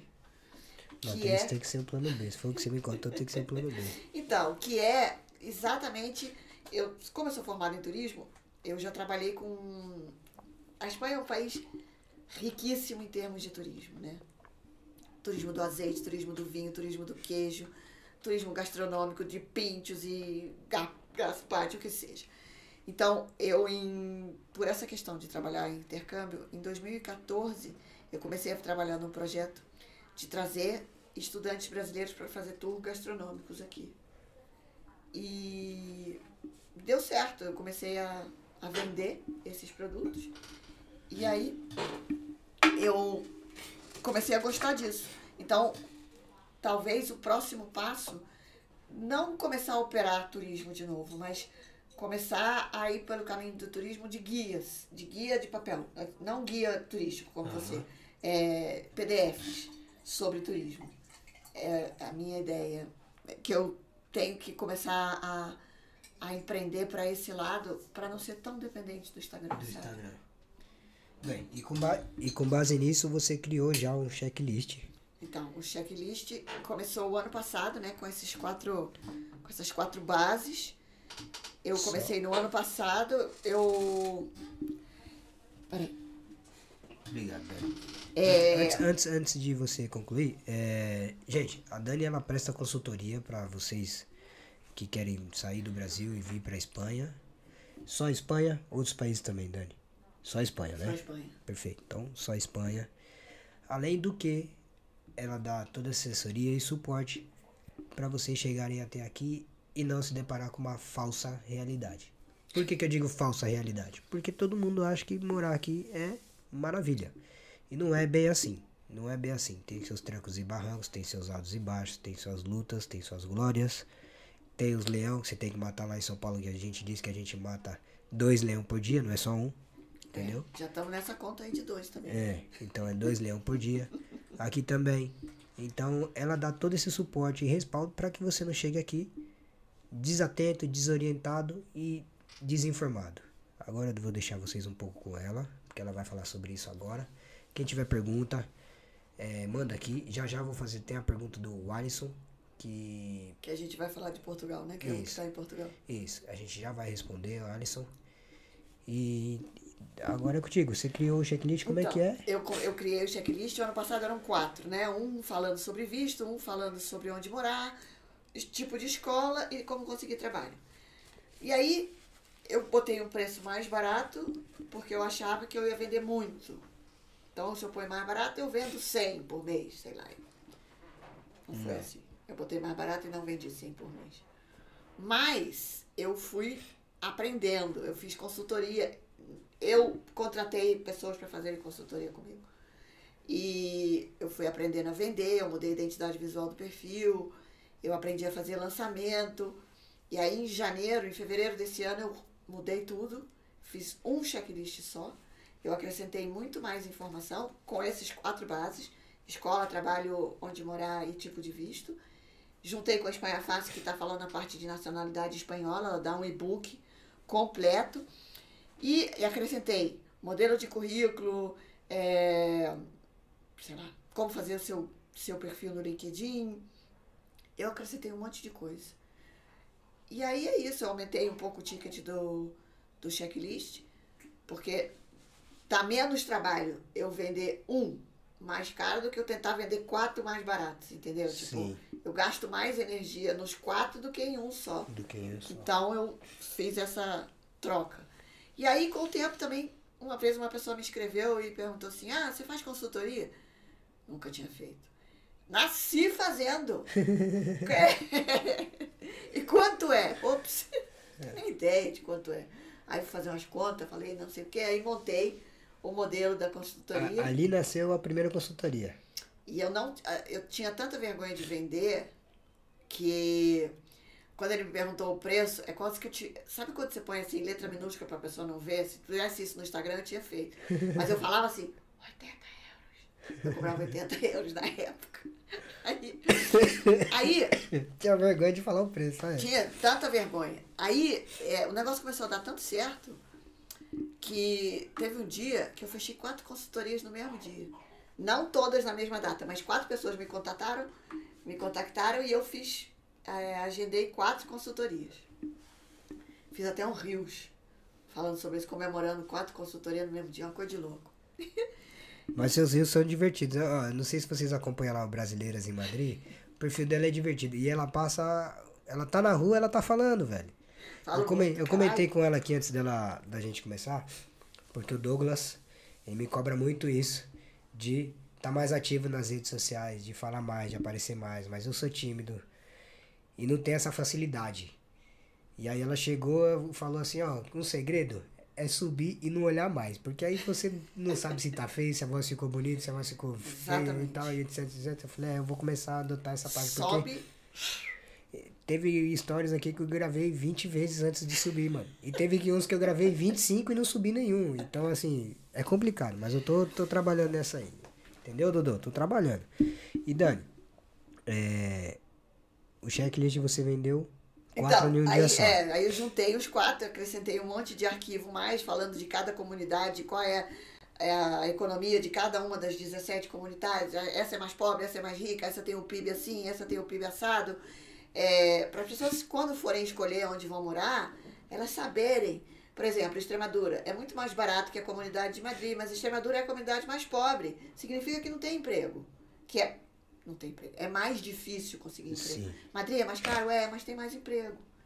Então, eu comecei a falar sobre tudo isso e coloquei tudo num arquivo só. E aí, quando aconteceu essa história da consultoria de 4 num dia só, minha irmã me ligou e falou assim, vem cá, você tá fechando 4 num dia só, esse negócio tá muito barato, você não acha não? Aí eu comecei a aumentar. Então eu comecei cobrando 80 no final do ano. Falou. A minha irmã teve que dar uns poucos. Sei que vocês que estão pagando mais caro é culpa da irmã dela, nem dela, mano. No final do ano já tava 170. Aí. E assim, é o meu trabalho, é o meu tempo. se acha caro, assim, quem é autônomo, eu não tenho coragem de falar para a pessoa que faz, a Lê, por exemplo, faz um mal de mel. Eu vou discutir com a Lê o preço que ela cobra? Não tem capacidade. Não tem, entendeu? Do mesmo jeito, minha consultoria é isso, meu amigo, não quer, beijo, tchau. Eu agora posso falar isso, né? Antes eu não podia. Não, vamos negociar aqui, tá? Claro. Mas hoje não. Não, é porque negociar faz parte. Isso. Agora, você baixar o preço pela concorrência, isso é inaceitável. Não, e você, porque o cara falou que tá caro o quê? Você sabe lá qual é o meu preço, qual é o meu trabalho para fazer isso, quanto tempo eu perco para fazer isso, quanto eu investi estudando para poder falar para você isso. Essa é a maior sacanagem, dizer que tá caro o serviço de alguém. Eu tinha esse pensamento antes de sair do Brasil, porque eu trabalhei em escritório de contabilidade. E minha parte era departamento legal. Então, tudo de documento, abertura de empresa, tudo que era legal. Receita Federal, Prefeitura, Secretaria da Fazenda, tudo fazia eu. E às vezes os clientes vinham e tal, e eu não passava o preço. Eu passava pro chefe, o chefe analisava o projeto do cliente, o chefe me dava o projeto e com o preço. Aí eles falavam, tá caro. Eu falei, tá bom. Eu voltava pro chefe e falava, ó, tá caro. Aí vinha o chefe fazer conta, ó, dá pra tirar tanto. Aí chegava no cliente, dá pra tirar tanto. Ah, não, tá muito caro, vou pra outro.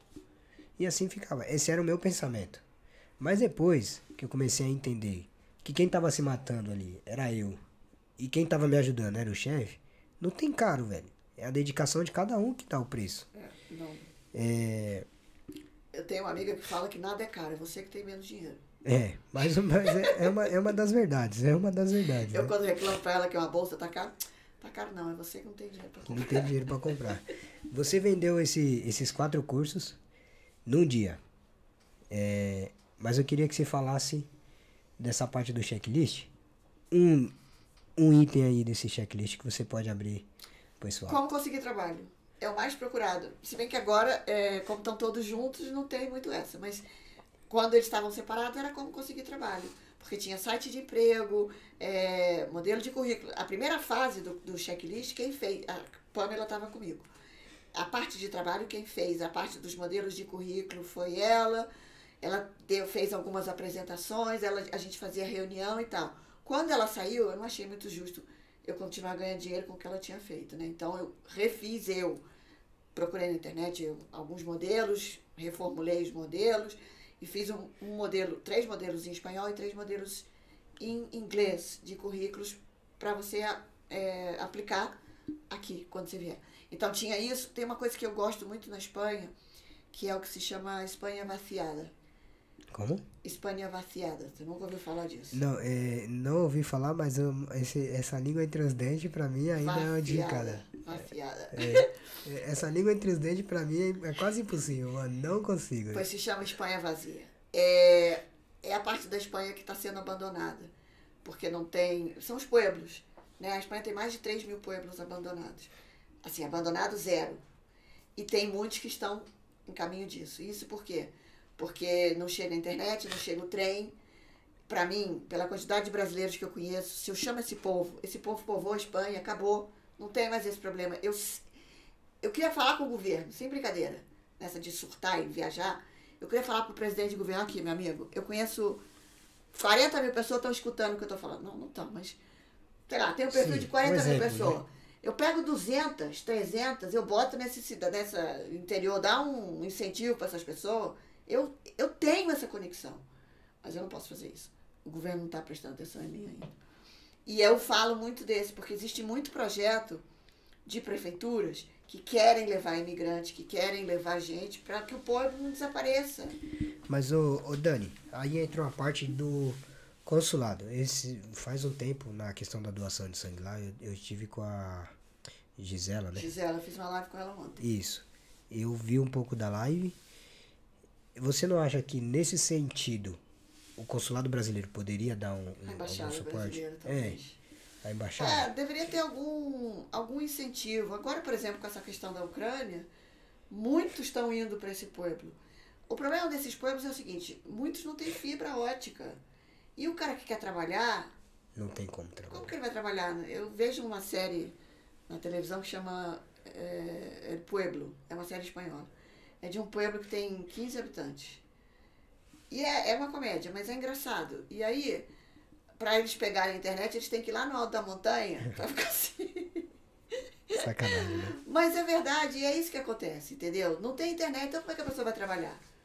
É. O trem não para mais lá, porque dependendo do número de habitantes que tiver o pueblo, o trem não para. Então, se você tem que sair do pueblo, como que você sai? Então, eu falo muito desse programa no checklist, porque tem muita iniciativa de muita prefeitura que quer levar a gente para o pueblo, que oferece casa a 50 euros por mês. Se você tiver filho, você não paga. Um terreno para você arrendar, criar lá a sua plantação de batata, o que você ganhar é seu, desde que você fique no pueblo e contribua, enfim. Então, isso tem essa parte que é uma parte que eu gosto muito. Tomara que a Aline não esteja ouvindo isso, porque aquela ali tem uma vontade de... Vai pro pueblo. De sumir do mapa, tipo, do mato. Que, nossa. Eu sou assim também. E eu, na verdade, eu fico pensando que eu saio pouco de casa. Você não sabe o que é pra eu sair da minha casa pra vir aqui hoje. Você deve, assim... Muita consideração por você. Oh, tá ouvindo, Dudu? Porque eu saio muito pouco. Então, outro dia mesmo eu tava fazendo um vídeo na Primark, eu vi lá uma calça de pijama. Eu só gosto de pijama na Primark.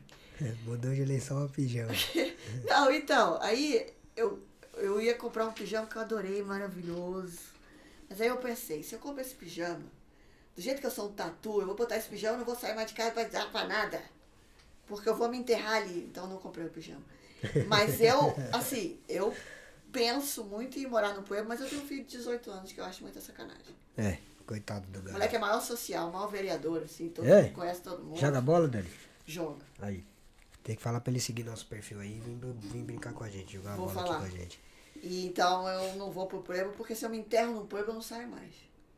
E aí é sacanagem levar ele junto. É. É porque aí fica mais difícil a adaptação pra ele, né? Não vai ter ninguém, né? Tipo, eu posso passar o dia inteiro de pijama, ele com 18 anos, não. Não tem como. Então. Mas você vê no futuro próximo a possibilidade da embaixada entrar com esse projeto, assim, ou abraçar esse projeto, ou essa causa? Seria de embaixada pra governo, né? Eu não sei como é que entraria nisso, mas eu acho que o governo tinha que pensar em todos esses imigrantes que estão aí passando o maior perrengue. Pega esse povo e bota lá pro campo, dá estrutura pro cara, sabe? Baixa o preço da casa, baixa o preço da escola, a escola é de graça, mas incentiva, não vai faltar. É, porque aí é um benefício pro governo, porque você tá repovoando a Espanha. E aí tu começa a arrecadar também. Exatamente. Tem uma estatística que diz que aqui em Guadalajara, que de 4 crianças, uma é filha de imigrante, ou seja, 25% da população infantil. Ou seja, os caras já estão sacando que a ideia é essa. Pois é, o meu é um desses. E a Aline tava vendo, ó. Ela falou, Dani, conta mais. Partiu o pueblo. Esquece, velho. Quando você estiver dirigindo, você vai. Dani, questão do trabalho. Vou fazer a pergunta aqui do Alisson. Ah, tá. Ele vive em Portugal há 12 anos. E tem colocado um plano bastante tempo para poder mudar para Madrid. O que você aconselha em termos de documentação e cidadania portuguesa para o Alisson? Bom, aqui ele vai viver como um cidadão comunitário, né? Ou seja, ele tem o direito de viver aqui, ele só precisa fazer uns trâmites para tirar o NI quando ele chegar aqui. Isso. Quais seriam esses trâmites, você sabe? Assim, aí já é coisa... Porque eu sei, assim, por questões de ter visto algo, um amigo italiano que esteve aqui, quer dizer, ele é italiano, não era brasileiro, mas tinha o passaporte italiano, então ele tirou o NI pelo ajuntamento. É isso mesmo. Eu tenho um primo que é italiano também, que está morando agora em Barcelona, e é isso mesmo. Então, eu não sei se é só para a Itália, ou se creio que é toda a União Europeia, mais ou menos. É mais ou menos o mesmo procedimento para todo mundo. Não. Então, o primeiro passo é isso, se transformar em cidadão comunitário para ter direito a morar aqui. E trabalhar aqui e começar a vida aqui. Agora, o que mais que ele perguntou? Ele perguntou, deixa eu ver aqui de novo, há 12 anos, colocado um plano há bastante tempo para mudar para Madrid. O que você aconselha em termos de documentação com cidadania portuguesa? Então, a primeira coisa é essa. Ou seja, ele já tem a cidadania portuguesa. Que já é um grande passo, já facilitou muito a vida, né? Ou seja, pode morar em qualquer um dos 27 estados da União Europeia. A segunda coisa é planejar bastante, conhecer, se informar. É em Madrid mesmo que você quer morar? Madrid tem não sei quantos distritos, 20.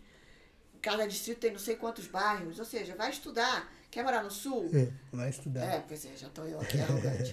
É... Não, não é arrogante. Eu não acho isso arrogante. Eu acho isso sincero, porque, assim, você não teve o que nós tivemos na questão de acesso à informação. É, eu vim meio alienada mesmo. É... Não, mas então, eu digo assim, muito por isso. A facilidade de informação, a facilidade de acesso à informação que nós tivemos, a minha geração dos 30, foi muito maior do que a sua geração.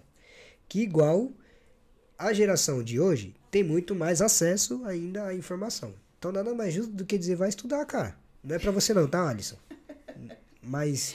Não, né? Mas é bom entender a geografia de onde você quer morar. Claro. É o que eu falei, Extremadura é a comunidade mais barata, mas é a comunidade mais pobre. Então talvez seja mais difícil conseguir emprego ali. Nada contra a Extremadura. Sim. É, mas é isso. Catalunha e Comunidade de Madrid são mais caras, mas tem mais empresa. Então, é só isso, meio que entender onde você quer chegar. Qual é a sua, qualificação, onde você quer trabalhar. E onde você quer trabalhar tem emprego nessa área que você quer morar? Porque as coisas estão meio vinculadas. Por exemplo, se você quer trabalhar com turismo, tu vai se meter num pueblo de 800 habitantes? Não, porque é mais barato? Não, porque não tem trabalho para você. Ou se você pode teletrabalhar, você vai morar num pueblo também que não tem fibra ótica?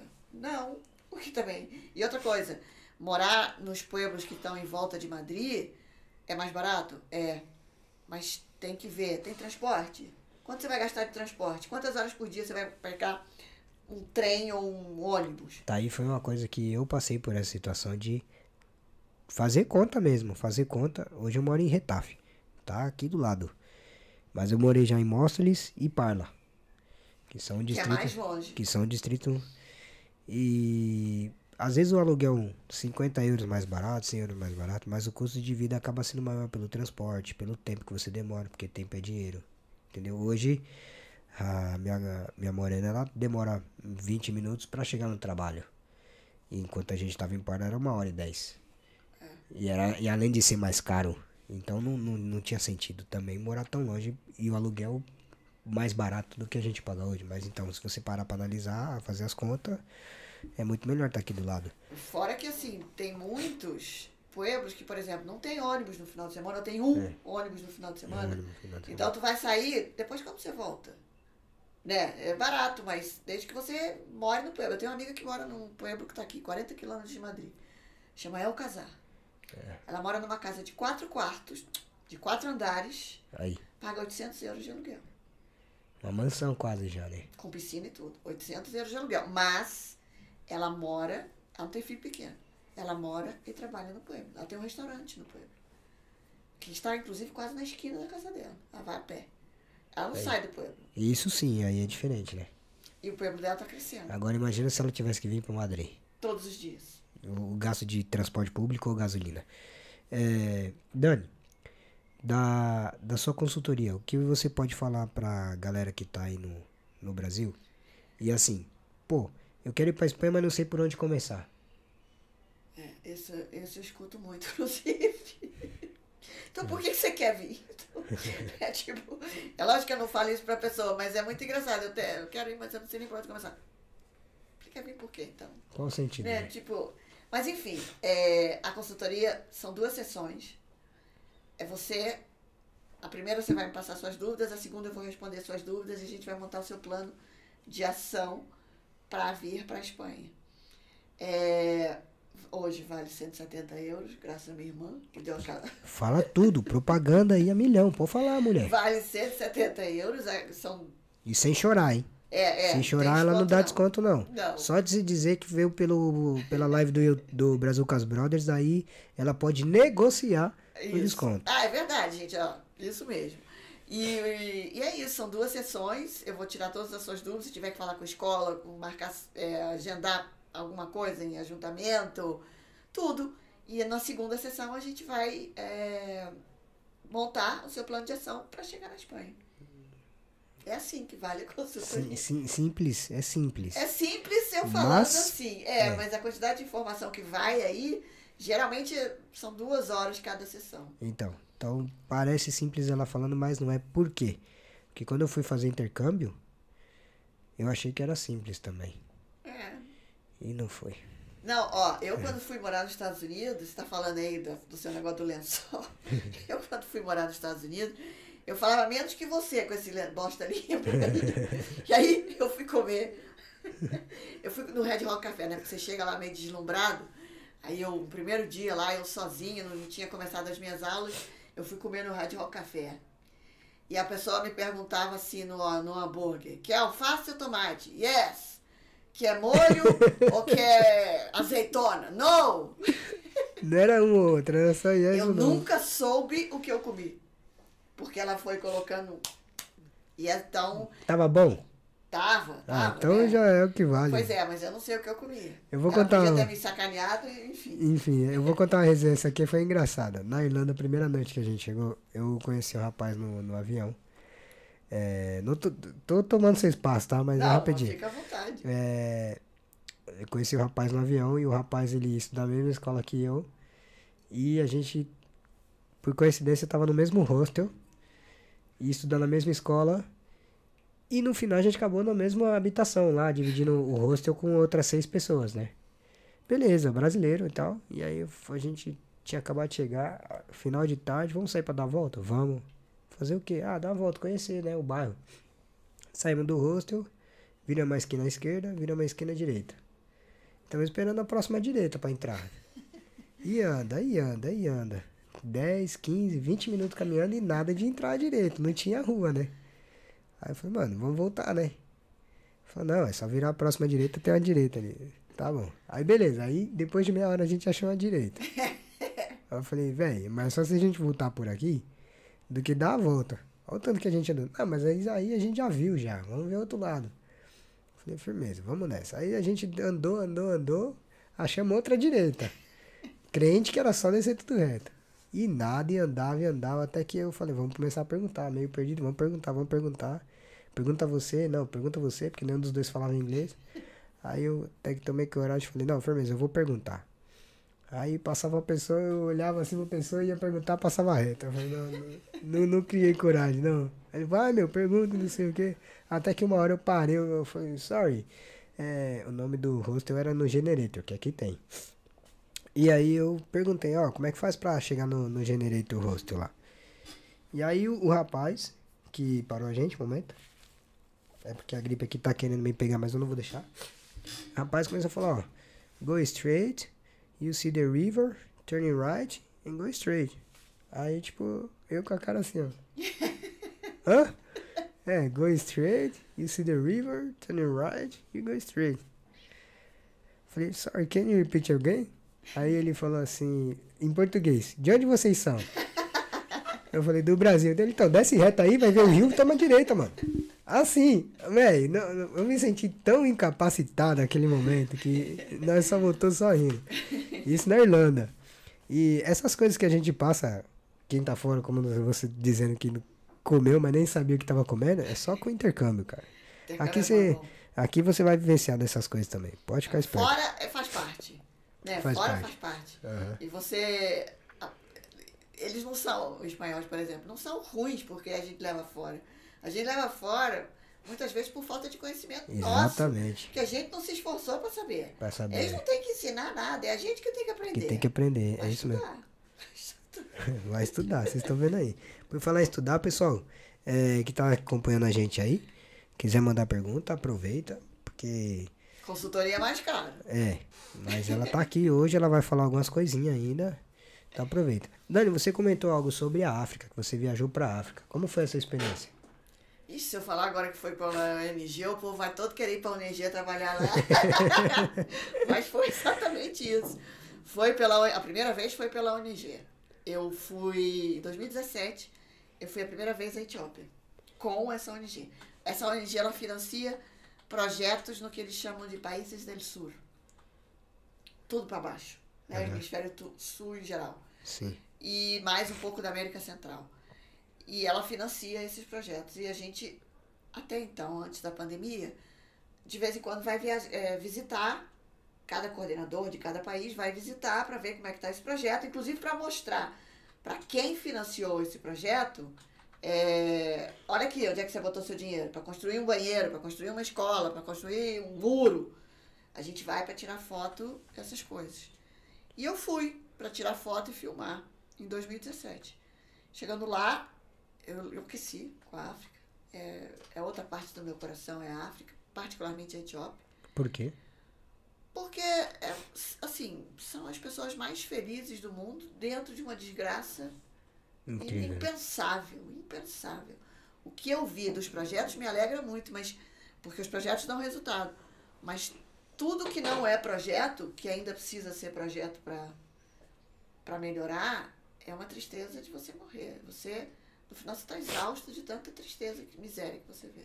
Mas os projetos estão aí para ajudar. Então, hoje eu já sou mais vacinada, eu já acredito nos projetos, por isso que eu estou nessa ONG. E hoje é a minha compensação. Existe miséria, a Etiópia é o 14º país mais pobre do mundo. E é o país africano que mais recebe refugiados. Ou seja, é de uma generosidade impressionante. Cada vez que eu entrava na casa de alguém, as pessoas me ofereciam água, me ofereciam pão. Eles não tinham água e pão. A água ali é artigo de luxo. Qual que é o idioma lá? Ai, como que chama? Ai, eu esqueci. Tá, mas então eles têm um idioma próprio e algum outro? Inglês. Porque como a igreja é católica, eu sempre que vou, fico em casa de padre, casa de bispo, essas coisas. Todos falam inglês. A Itália, a Etiópia particularmente, é o único país africano que não foi colonizado. Mas a Itália teve ali, tentando, na Segunda... Não, acho que foi na Segunda Guerra Mundial, Então tem uma influência italiana, eles comem muito pão, eles comem macarrão, pizza. São da massa, né? Entendi.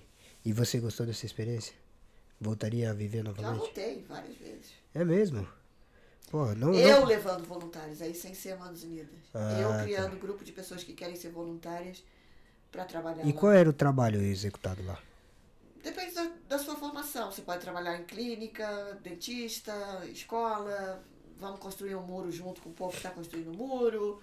Vamos fazer uma horta. Vamos ensinar como é que faz a horta. Mas aí você ficava um período determinado ou indeterminado? Não, determinado. Geralmente no verão. Daqui, né? Geralmente quanto tempo? Um mês, mais ou menos. Ah, então você ficava ali 30 dias prestando serviço e trabalho voluntário para eles. Pô, esse é um trabalho que se admira de bater palma, porque... É onde você aprende que você não tem dificuldade, sabe? Não tem nem espaço. O que eu vi ali é... É onde a gente vê que a gente realmente tem tudo e nós somos abençoados. Só de acordar pela manhã. Mesmo. E eu gosto muito de ir lá, apesar de toda essa tragédia que em volta, porque as pessoas me tratam muito bem. As pessoas são muito generosas. É uma coisa impressionante. A África é outra história. Eu tenho uma amiga que fala que a África engancha. E é muito isso. Engancha? É tipo, o quê? Se conecta com você de uma maneira que você não... Tá. Aqui a gente está aprendendo espanhol e outros vários idiomas o tempo todo. Quanto tempo você está aqui? Aqui eu tô aqui na Espanha há 4 anos. E fiquei 5 lá na Irlanda. Totalmente internacional já. Eu fala 3 idiomas. Eu fui sair, era pra ficar só 6 meses fora do Brasil, né? Tinha lá a carteira assinada pra ficar 2 anos só. Ah, eu ainda pedi dispensa do trabalho, meu chefe ficou doido. Já conta essa história nos podcasts aí, você que é curioso, vai lá buscar lá no Brazucas Brothers o episódio do Martinhas, acho que é os 5 ou 6, alguma coisa assim. Mas depois, agora não, agora fica aqui com a gente. Dani, a gente tem... um pensamento de eu quero sair da Espanha. Quais são os 3 primeiros... Eu quero sair da Espanha, desculpa. Quero sair do Brasil. Vou pra Espanha. Quais são os primeiros passos que essa pessoa... Os 3 primeiros passos que essa pessoa tem que dar? Como? Acho que a primeira coisa é como que eu vou viver lá? Quanto eu tenho de dinheiro? Vai anotando aí. Vai anotando. Quanto eu tenho de dinheiro pro começo? Porque dependendo de como você vem, por exemplo... Se você vem para estudar, de repente você deixa sua casa lá, tá tudo bonitinho lá. Se você vem, como eu vim, de mudança, que eu tive que sair da minha casa, que eu tive que pensar em imóvel, tudo isso gera custo. Porque eu tive que esvaziar a minha casa lá, então eu tive que vender muita coisa, eu tive que me desapegar de muita coisa. Europeu é muito minimalista, espanhol, né? É muito minimalista. A Espanha não precisa de muito. Classe média aqui... consegue ter uma casa própria e uma casa no campo. Porque eles valorizam muito mais isso do que comprar uma bolsa de 400 euros. A Espanha é um país simples, eu acho. Então, você tem que ter um dinheiro para você, para sua saída do Brasil, e um dinheiro para sua chegada na Espanha. Porque mesmo que você venha já com emprego, você vai ter que alugar um apartamento, você vai ter que comprar comida, deslocamento, enfim, um monte de coisa.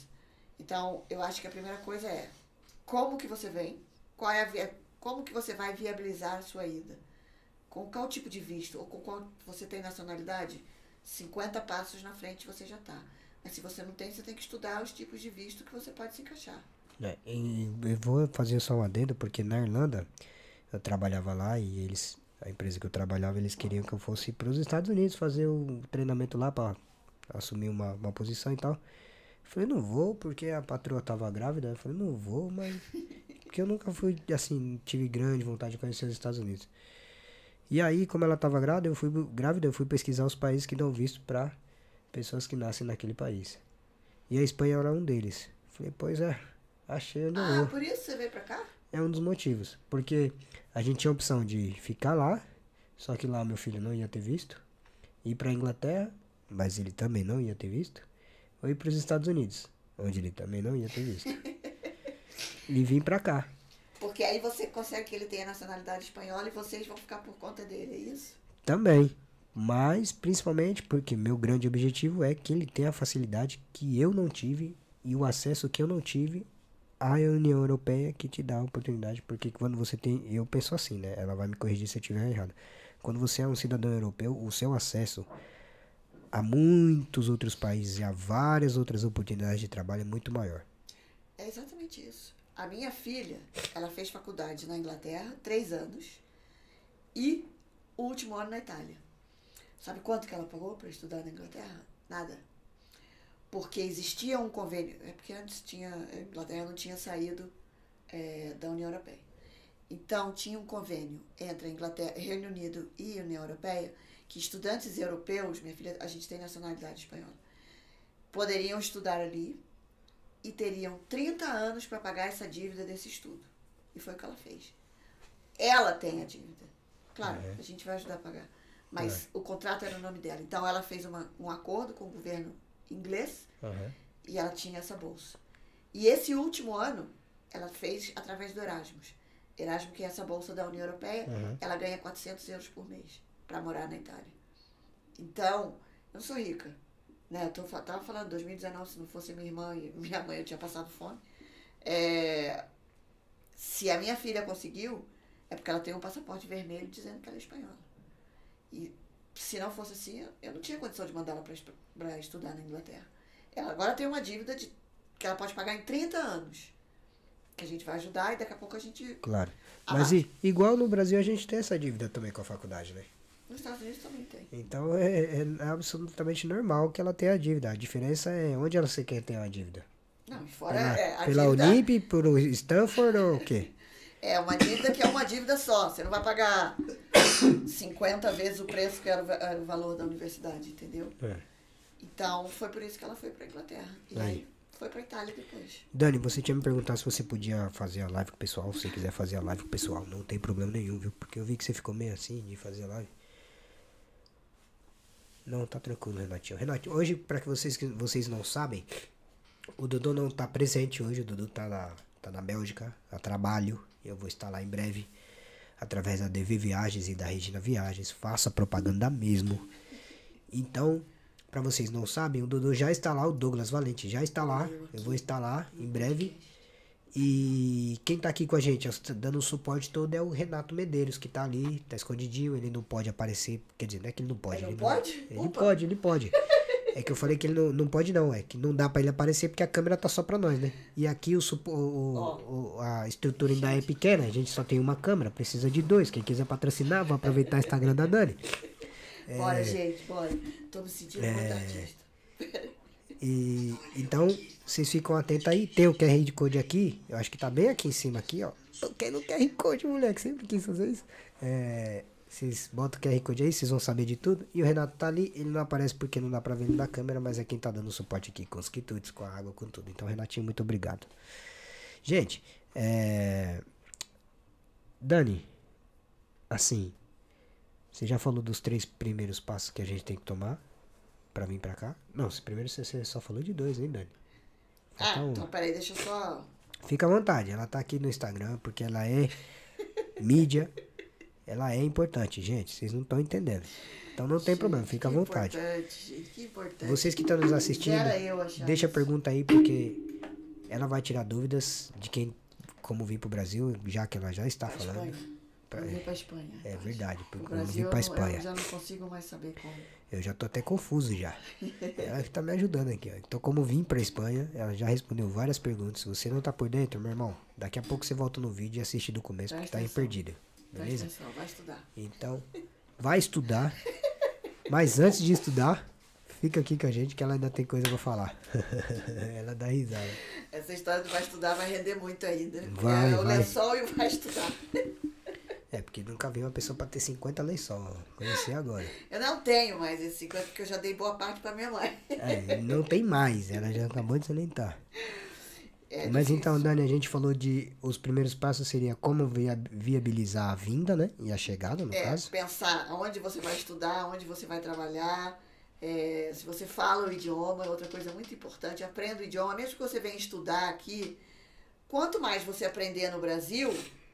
mais adiantado você vai chegar, né? Você chegou lá na Irlanda sem falar nada. É, eu estudei pra falar, mas chegou lá... Não, vou contar, porque assim, Dani, o espanhol que eu aprendi no colégio, lá no Brasil, eu vou só encostar o microfone aqui, que ficou um pouquinho baixo. Ah. O espanhol que a gente... O inglês que a gente aprendi, que eu aprendi... Ave Maria, velho, tá embananado hoje. O inglês que eu aprendi lá no colégio no Brasil, ensinava um estilo americano. E eu fui pra Irlanda que falou inglês britânico. Aquele sotaque? É, só que o acento e o sotaque deles é muito, muito diferente do americano. Então, enquanto eu achava que eu tava pedindo water,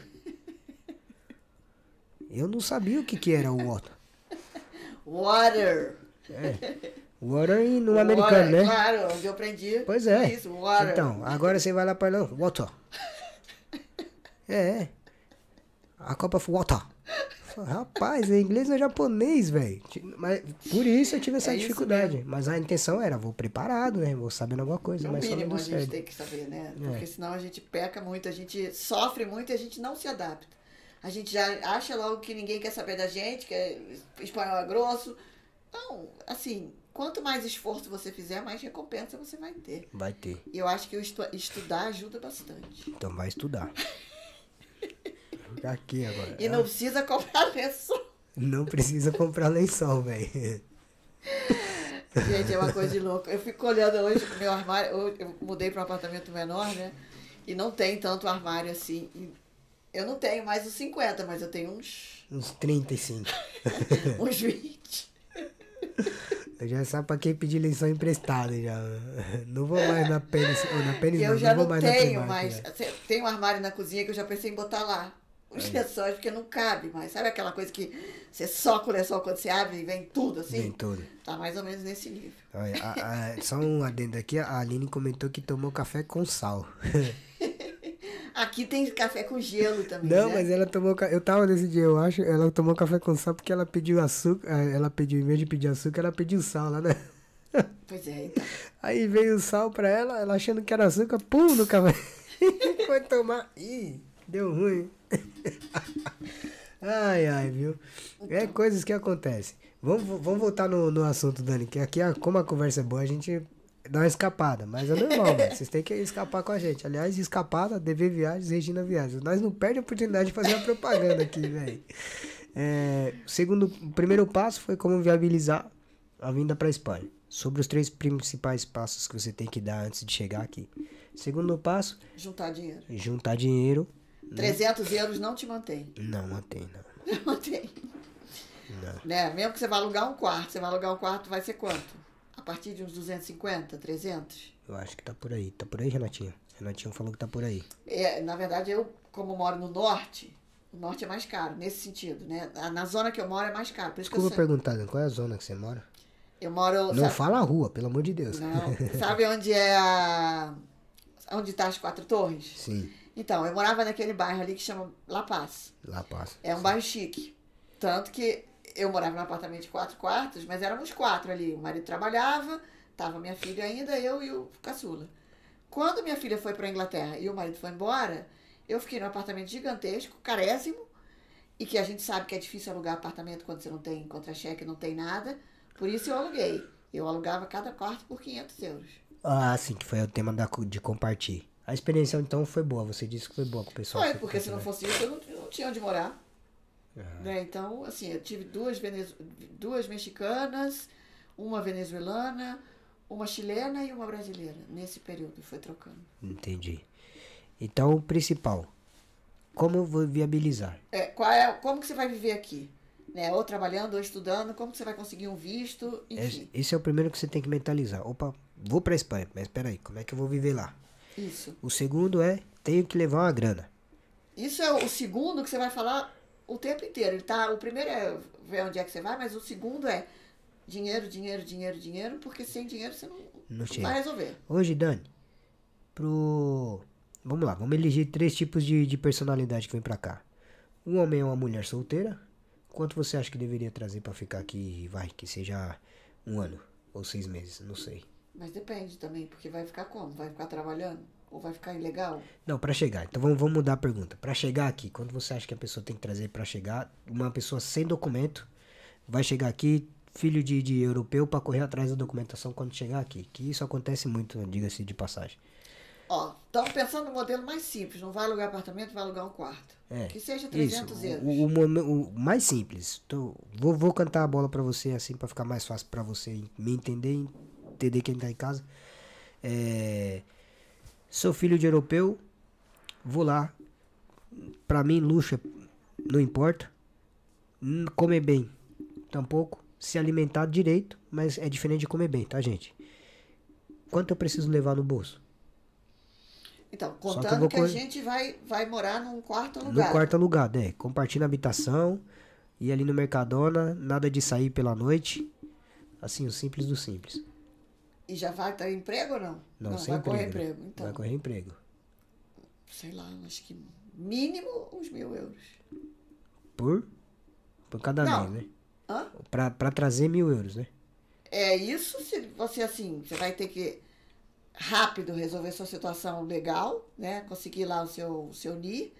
E rápido você vai ter que encontrar um emprego. Você tem que contar que tudo isso funcione 100% otimista que vai chegar e vai resolver. Porque o mês que vem você vai pagar mais 300 de aluguel. Então, mas vamos dar um prazo aí de 3 meses pra essa pessoa resolver.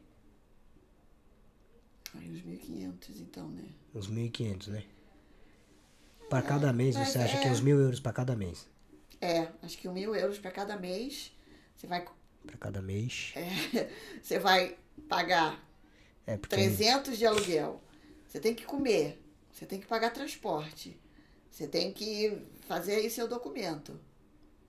Uns 1.000 por mês. Então, pra você solteiro que quer vir atrás dos seus documentos, 1.000 por mês, no mínimo. Voltando no assunto do dinheiro que a gente já tá. A pessoa já sabe que vai vir pra Espanha, vai vir atrás com o objetivo de estudar e trabalhar e tal. Tem que trazer um dinheiro. A gente já falou aqui que 1.000 euros por mês, pelo menos. Qual seria o terceiro passo, assim, primordial? Decidir aprender sobre o país, né? Aí os dois juntos, né? Saber o idioma e aprender tudo que puder sobre o país para escolher bem onde vai morar. Porque uma coisa que eu falo sempre também é o norte, por exemplo, é maravilhoso. Chove, chove, chove. Então, se você vem sozinho, você vai morar num lugar que só chove, você vai sair de casa? É mais difícil. Você vai conhecer quem? É deprimente, né? Você corre o risco de ficar muito sozinho e detestar. Porque só chove. Não é que só chove, mas chove muito. Uhum. O sul, Andaluzia, calor desgraçado. É a minha cara. Eu adoro. Mas Sevilha no verão são 42 graus e não tem praia. Então, Sevilha, né? Você vai morar em Sevilha e vai enfrentar vai aguentar esse calor? Entendeu? Tipo, Sevilha é mais barato que Madrid. Mas 42 graus no verão. Seco, desgraçado. A praia mais perto tá o quê? Umas 2 horas, mais ou menos. Então, eu acho que por isso você precisa estudar o país, você precisa entender as diferenças. Catalunha, maravilhoso, adoro Barcelona, mas muito lugar só fala catalão, né, para conseguir trabalho. Pode ser que as pessoas exijam que você tenha o catalão. Então, ou seja, estuda sobre o país. Resumo é estuda. Mas assim, vamos aqui só recapitular. Para você sair do seu país mais ou menos planejado, os 3 primeiros passos que você tem que dar é... Eu vou espirrar. Quase. O que você tem que dar é... De que maneira você vai chegar? Com visto, sem visto? Com trabalho, sem trabalho? Ponto 1. Segundo, quanto tem que levar? Pelo menos €1.000 por cada mês que você tiver aqui sem trabalho. Tá? E o terceiro é estudar bem o país, a Espanha e o local onde você quer ficar. Porque isso vai influenciar no decorrer da sua jornada. Muito. E aprende o idioma. Vamos botar 4 então, porque tem que aprender o idioma. E o idioma, é verdade. É que assim, alguns têm mais facilidade de aprender o espanhol, outros nem tanto. É. O espanhol não é igual ao português, isso é muito importante. É importante dizer. É parecido? Existe, né? Não. Tá, vamos quebrar o mito aqui de que o espanhol... É parecido, eu me viro. Se você quiser falar mal, é parecido. Mais ou menos. Se você quer um emprego, você precisa falar bem. Exatamente. Porque você, de novo, está concorrendo com o venezuelano, com o colombiano, com o equatoriano, que falam bem. Assim... Eu aprendi aqui na marra, sem estudar o espanhol. Eu fui pra escola aqui, porque eu trabalhava com intercâmbio. Isso. E pra aprender com o padre foi difícil. Falei muito errado, ainda falo, porque eu sou do tipo que pensa que idioma você tá sempre aprendendo. É verdade, eu hoje em dia ainda penso muito a frase se tá certo o que eu tô falando. Então, às vezes dá um medo de escrever e-mail lá no trampo, velho. Exatamente, é isso mesmo. Será que é isso mesmo? Eu agora tenho que montar um curso online lá para Manos Unidas, o curso que eu dava viajando, e agora tenho que transformar ele para online. E eu estava escrevendo passo a passo para as pessoas acessarem ao arquivo e tal. Rapaz, e o medo de escrever errado e gravar tudo errado que eu tô falando? Tô 11 anos aqui. É porque é uma responsabilidade, né? E a vergonha também, né? Porque é a minha voz que vai falar. Então, enfim. O gripe não vai me pegar, já falei. Ó, aproveitar aqui a última pergunta aqui do chat pra gente já ir por outro caminho. Na experiência aí de vocês, que tipo de emprego uma pessoa encontra sem ter documento? O Alisson Oliveira, nosso camarada, o Alisson, tá lá em Portugal. Ué, mas ele tem documento. Ele tem documento, mas olha, provavelmente... eu já te conheço, eu sei que você tem documento. Aí, ó. Mas se... Provavelmente ele tá mandando perguntar aí pro alguém, né? Então. Qual tipo? Não tem muita opção, é bico. É bico. Um dia você vai pintar uma parede, outro dia você vai carregar tijolo, outro dia você vai fazer hambúrguer, outro dia... Não, fazer hambúrguer eu acho que nem... Não. Nem isso, é. Nem isso. Hambúrguer não vai não, é só não. Bico mesmo. Aqui sem documento é limpar chão, casa e a obra... Que até com documento pega, mas assim... E a obra sim, a obra é dentro de casa. É uma pessoa que vai te chamar para fazer uma pintura, não é a obra que vai te contratar para uma construção. Exatamente. Então, e tudo isso correndo o risco de você pintar a parede do cara e ele falar, pode ir embora. Tem isso também, né? E as meninas, que daí eu acho que é mais arriscado, muitas vêm para trabalhar como interna. Interna é função de empregada doméstica que dorme no trabalho, que dorme no trabalho. Muitas trabalham 7 dias da semana, não tem folga, ganham uma miséria, e se não gostar, bestial, porque a fila tá assim, ó. E é verdade. E não tem nem como reclamar, direito trabalhista. Chega a ser um absurdo, porque assim... Segundo. Esse minuto de silêncio foi engraçado. Chega a ser um absurdo, porque... A quantidade de pessoas que estão aceitando essa condição... Eu conheci gente que estava fazendo limpeza de casa por €5 a hora. Isso é um absurdo, velho. Não pode. Mas enfim, tá respondendo aí a do Alisson. É mais ou menos isso. É partir um pouco de obra e limpar a casa. Limpar a casa, tomar conta de criança com o risco de ser explorado, de ter um salário indecente, de não ser... Muitas são internas porque elas têm medo de sair e a polícia pegar. Então aí que o patrão abusa mesmo. Não sai não porque a polícia vai te pegar. E a bicha fica aí 24 horas por dia sem folga. É complicado, né, mano? Eu não queria estar passando por isso, não. Isso já são passei. 3 anos. São 3 anos nessa situação. Pra você poder se regulamentar. Já passei por algo parecido. Mas enfim, a história aqui é a Dani, não sou eu.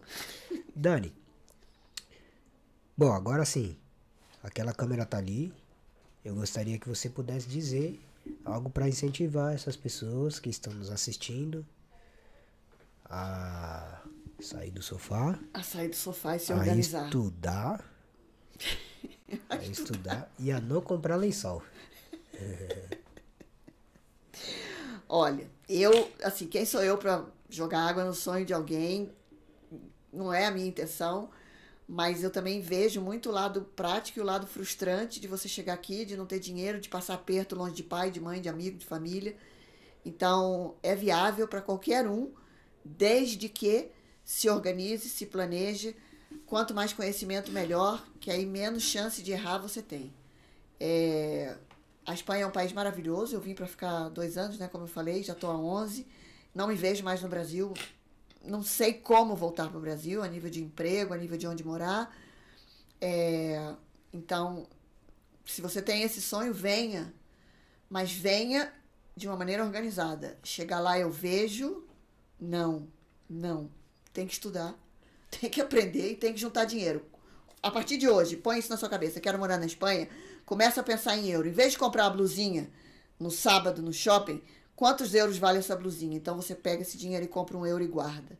E assim você vai criando o seu cofrinho para você chegar aqui mais protegido e mais seguro. Não incentivo ninguém a vir ilegal. Mas se vier, venha com dinheiro, €300, euros, não resolve a sua vida, você vai passar perto e vai ficar muito triste. Tá dito, e além do que, você que quer comprar euro, aproveita agora que tá baixo. É verdade? Pouco, meu irmão. Isso, já teve a 7, tá 5 agora, né? 5 ou 6, sei lá. Tava 5,9 a última vez que eu olhei. Aproveita mesmo. Em vez de comprar a blusinha no sábado no shopping, pega esse dinheiro e vai comprar €1. Ou que seja de euro, não sei. Dani, pra gente aqui finalizar, eu gostaria que você falasse aí dos projetos futuros que você tem. Eu queria convidar as pessoas que estão aqui em Madrid para ir no evento. A gente vai fazer. O evento da Casa do Brasil? Exatamente. Muito bem. Douglas vai, né? Não sei. Vai. Eu não posso dizer, não. Diz que tá o nome dele lá. Então ele vai. Não sei se é ele. Eu não sei se é ele, mas eu acho que é ele que vai. Ele já tem um acordo aí com o Júnior. Bom, enfim. Vai ter, dia 12 de maio, vai ter um evento na Casa do Brasil. Eu, Júnior Ribeiro, Renata Barbalho da Espanha Fácil, e a Cris Pacino, do Cris Pacino Espanhol. A gente vai falar sobre rede social, de como que a gente ganha dinheiro com rede social, de como a rede social virou o nosso ganha-pão, principalmente meu, da Cris e do Júnior. Qual é o caminho que a gente fez para... Eu contei mais ou menos o caminho aqui, mas eu vou contar com mais detalhes. E depois vai ter um super coquetel com dadinhos de tapioca, que eu pedi. Eu quero um convite. E então é isso, a gente espera todo mundo lá. O convite tá aqui no link do perfil, tem um convite. Nos meus stories também tem um monte. Eu sempre falo disso, agora eu falo disso todo dia. Então vai ser muito legal, uma chance de fazer networking. Eu antes, como eu trabalhava com rede social também, eu fiz 2 cursos, né? Montei 2 cursos de Instagram, um super básico e um de como eu faço o meu perfil para ele crescer. Eu vou dar esse curso, né? Na verdade eu vou dar de graça o arquivo desse curso. Claro, se eu vou dar é de graça. Mas vai estar como presente para quem vai no curso. Só uma pergunta, vai incluir um lençol ou não? Pois sabe que era uma maneira de eu me livrar desses lençóis? Eu podia. Não, meu sobrinho que mora na Alemanha já ganhou, minha filha já mandou, já levou para a Inglaterra, e o negócio não desaparece. Não sei se eles se reproduzem. Não. Daqui a pouco ela vai sair daqui revoltada, oferecendo lençol. Mas volta no que mais? O curso que você vai dar? Então, é isso. Cada um de nós vai fazer um regalinho, né? Para cada um que for. E o meu é esse. Dar esse arquivo desses cursos para você pegar o seu conhecimento e mandar ele para o mundo. Que se eu conseguir, todo mundo consegue. É isso aí. Muito bem. Vocês firraram. Eu já meti em espanhol aqui. A data e o horário? 12 de maio, às 7 horas, na Casa do Brasil. Data, horário e endereço. Tem tudo já. Pode ir. Descrição, Instagram da Dani, Brasileiras em Madrid, você clica lá no link, no enlace, que chama, né, aqui, para ter acesso a esse convite. Beleza? Dani, vamos falar dos seus projetos para o futuro, então, Dani. Então, na verdade é isso, eu preciso estruturar Eu quero muito ir por essa via do turismo. Acho que a indústria do turismo nesse país é indecentemente grande. E como eu sou formada em turismo, eu preciso começar meu caminho por aí. Eu acho que para não depender tanto só do Instagram. E eu acho que é isso que eu quero fazer. Muito bem. Dani, última pergunta aqui. Qual foi a sua maior dificuldade na Espanha? Acho que foi 2019, quando eu fiquei sozinha e não tinha renda. Foi esse momento, não quero voltar para o Brasil e o que eu vou fazer da minha vida aqui. E Brasileiras em Madrid me ajudou muito nesse sentido. Ainda que eu custei muito a entender que eu podia ganhar dinheiro com esse perfil, mas acho que a grande dificuldade foi essa, de não ter dinheiro. Em 2019 eu não tinha dinheiro. E estava aí fazendo blog de brasileiro, ajudando brasileiro. Se eu mesmo não tinha dinheiro. Então acho que foi a grande virada na minha vida, 2021, quando eu realmente entendi que o meu conhecimento vale muito. Mas a grande dificuldade foi 2019. E o que você mais gosta daqui da Espanha? Acho que da cultura e da história desse país. De você ir para cada canto que eu vou dando curso, cada estrada que eu pego, eu vou vendo um pedaço de castelo, eu vou aprendendo alguma coisa. Que na Rioja, por exemplo, tem um vinho desse, na Ribeira do Douro tem outro vinho, em Galícia se come marisco, na Andaluzia tem gazpacho. Toda essa cultura gastronômica, toda essa cultura desse país, eu acho que é o que eu mais gosto. Gente, aqui do meu lado, Daniela Maçolla, Dan Martins na voz. E agradecer a todos vocês por estar com a gente até aqui, até esse momento. Dani, uma honra. Muitíssimo obrigado. Já está mais do que convidado para ir para fazer uma live, mas a live lá no meu canal, você e o Douglas. Pode deixar, a gente estou vai esperando ver. Os dois. Muito obrigada, de verdade. Foi um prazer, muito divertido. O prazer é todo nosso. Muito divertido. Meu primeiro podcast, a gente nunca esquece. A gente nunca esquece. Eu também não esqueço o meu, não. Nossa Senhora, e o nervoso. Ave Maria. Muito bom, muito bom. Mas é isso. Me despeço aqui de vocês. Obrigado a todos que nos acompanharam até aqui. E ela vai bater a claquete ali. Segura a onda aí, Dani. Tô adorando isso, gente. É muito televisão. Muito cinema, né? Na descrição. O Instagram da Dani, o Instagram do Douglas, o Instagram do Dan Martins, o Instagram do Brazucas Brothers. Segue a gente, dá essa moral, faz a gente crescer, porque quanto mais a gente cresce, mais acesso a informações vocês têm, mais informações a gente leva pra você, e só informação de qualidade. Porque aqui, papai, pra sentar aqui tem que ter qualidade. É isso aí. Um beijo. Gente, um beijo. Muito obrigada. Ela vai bater a craquete. Já?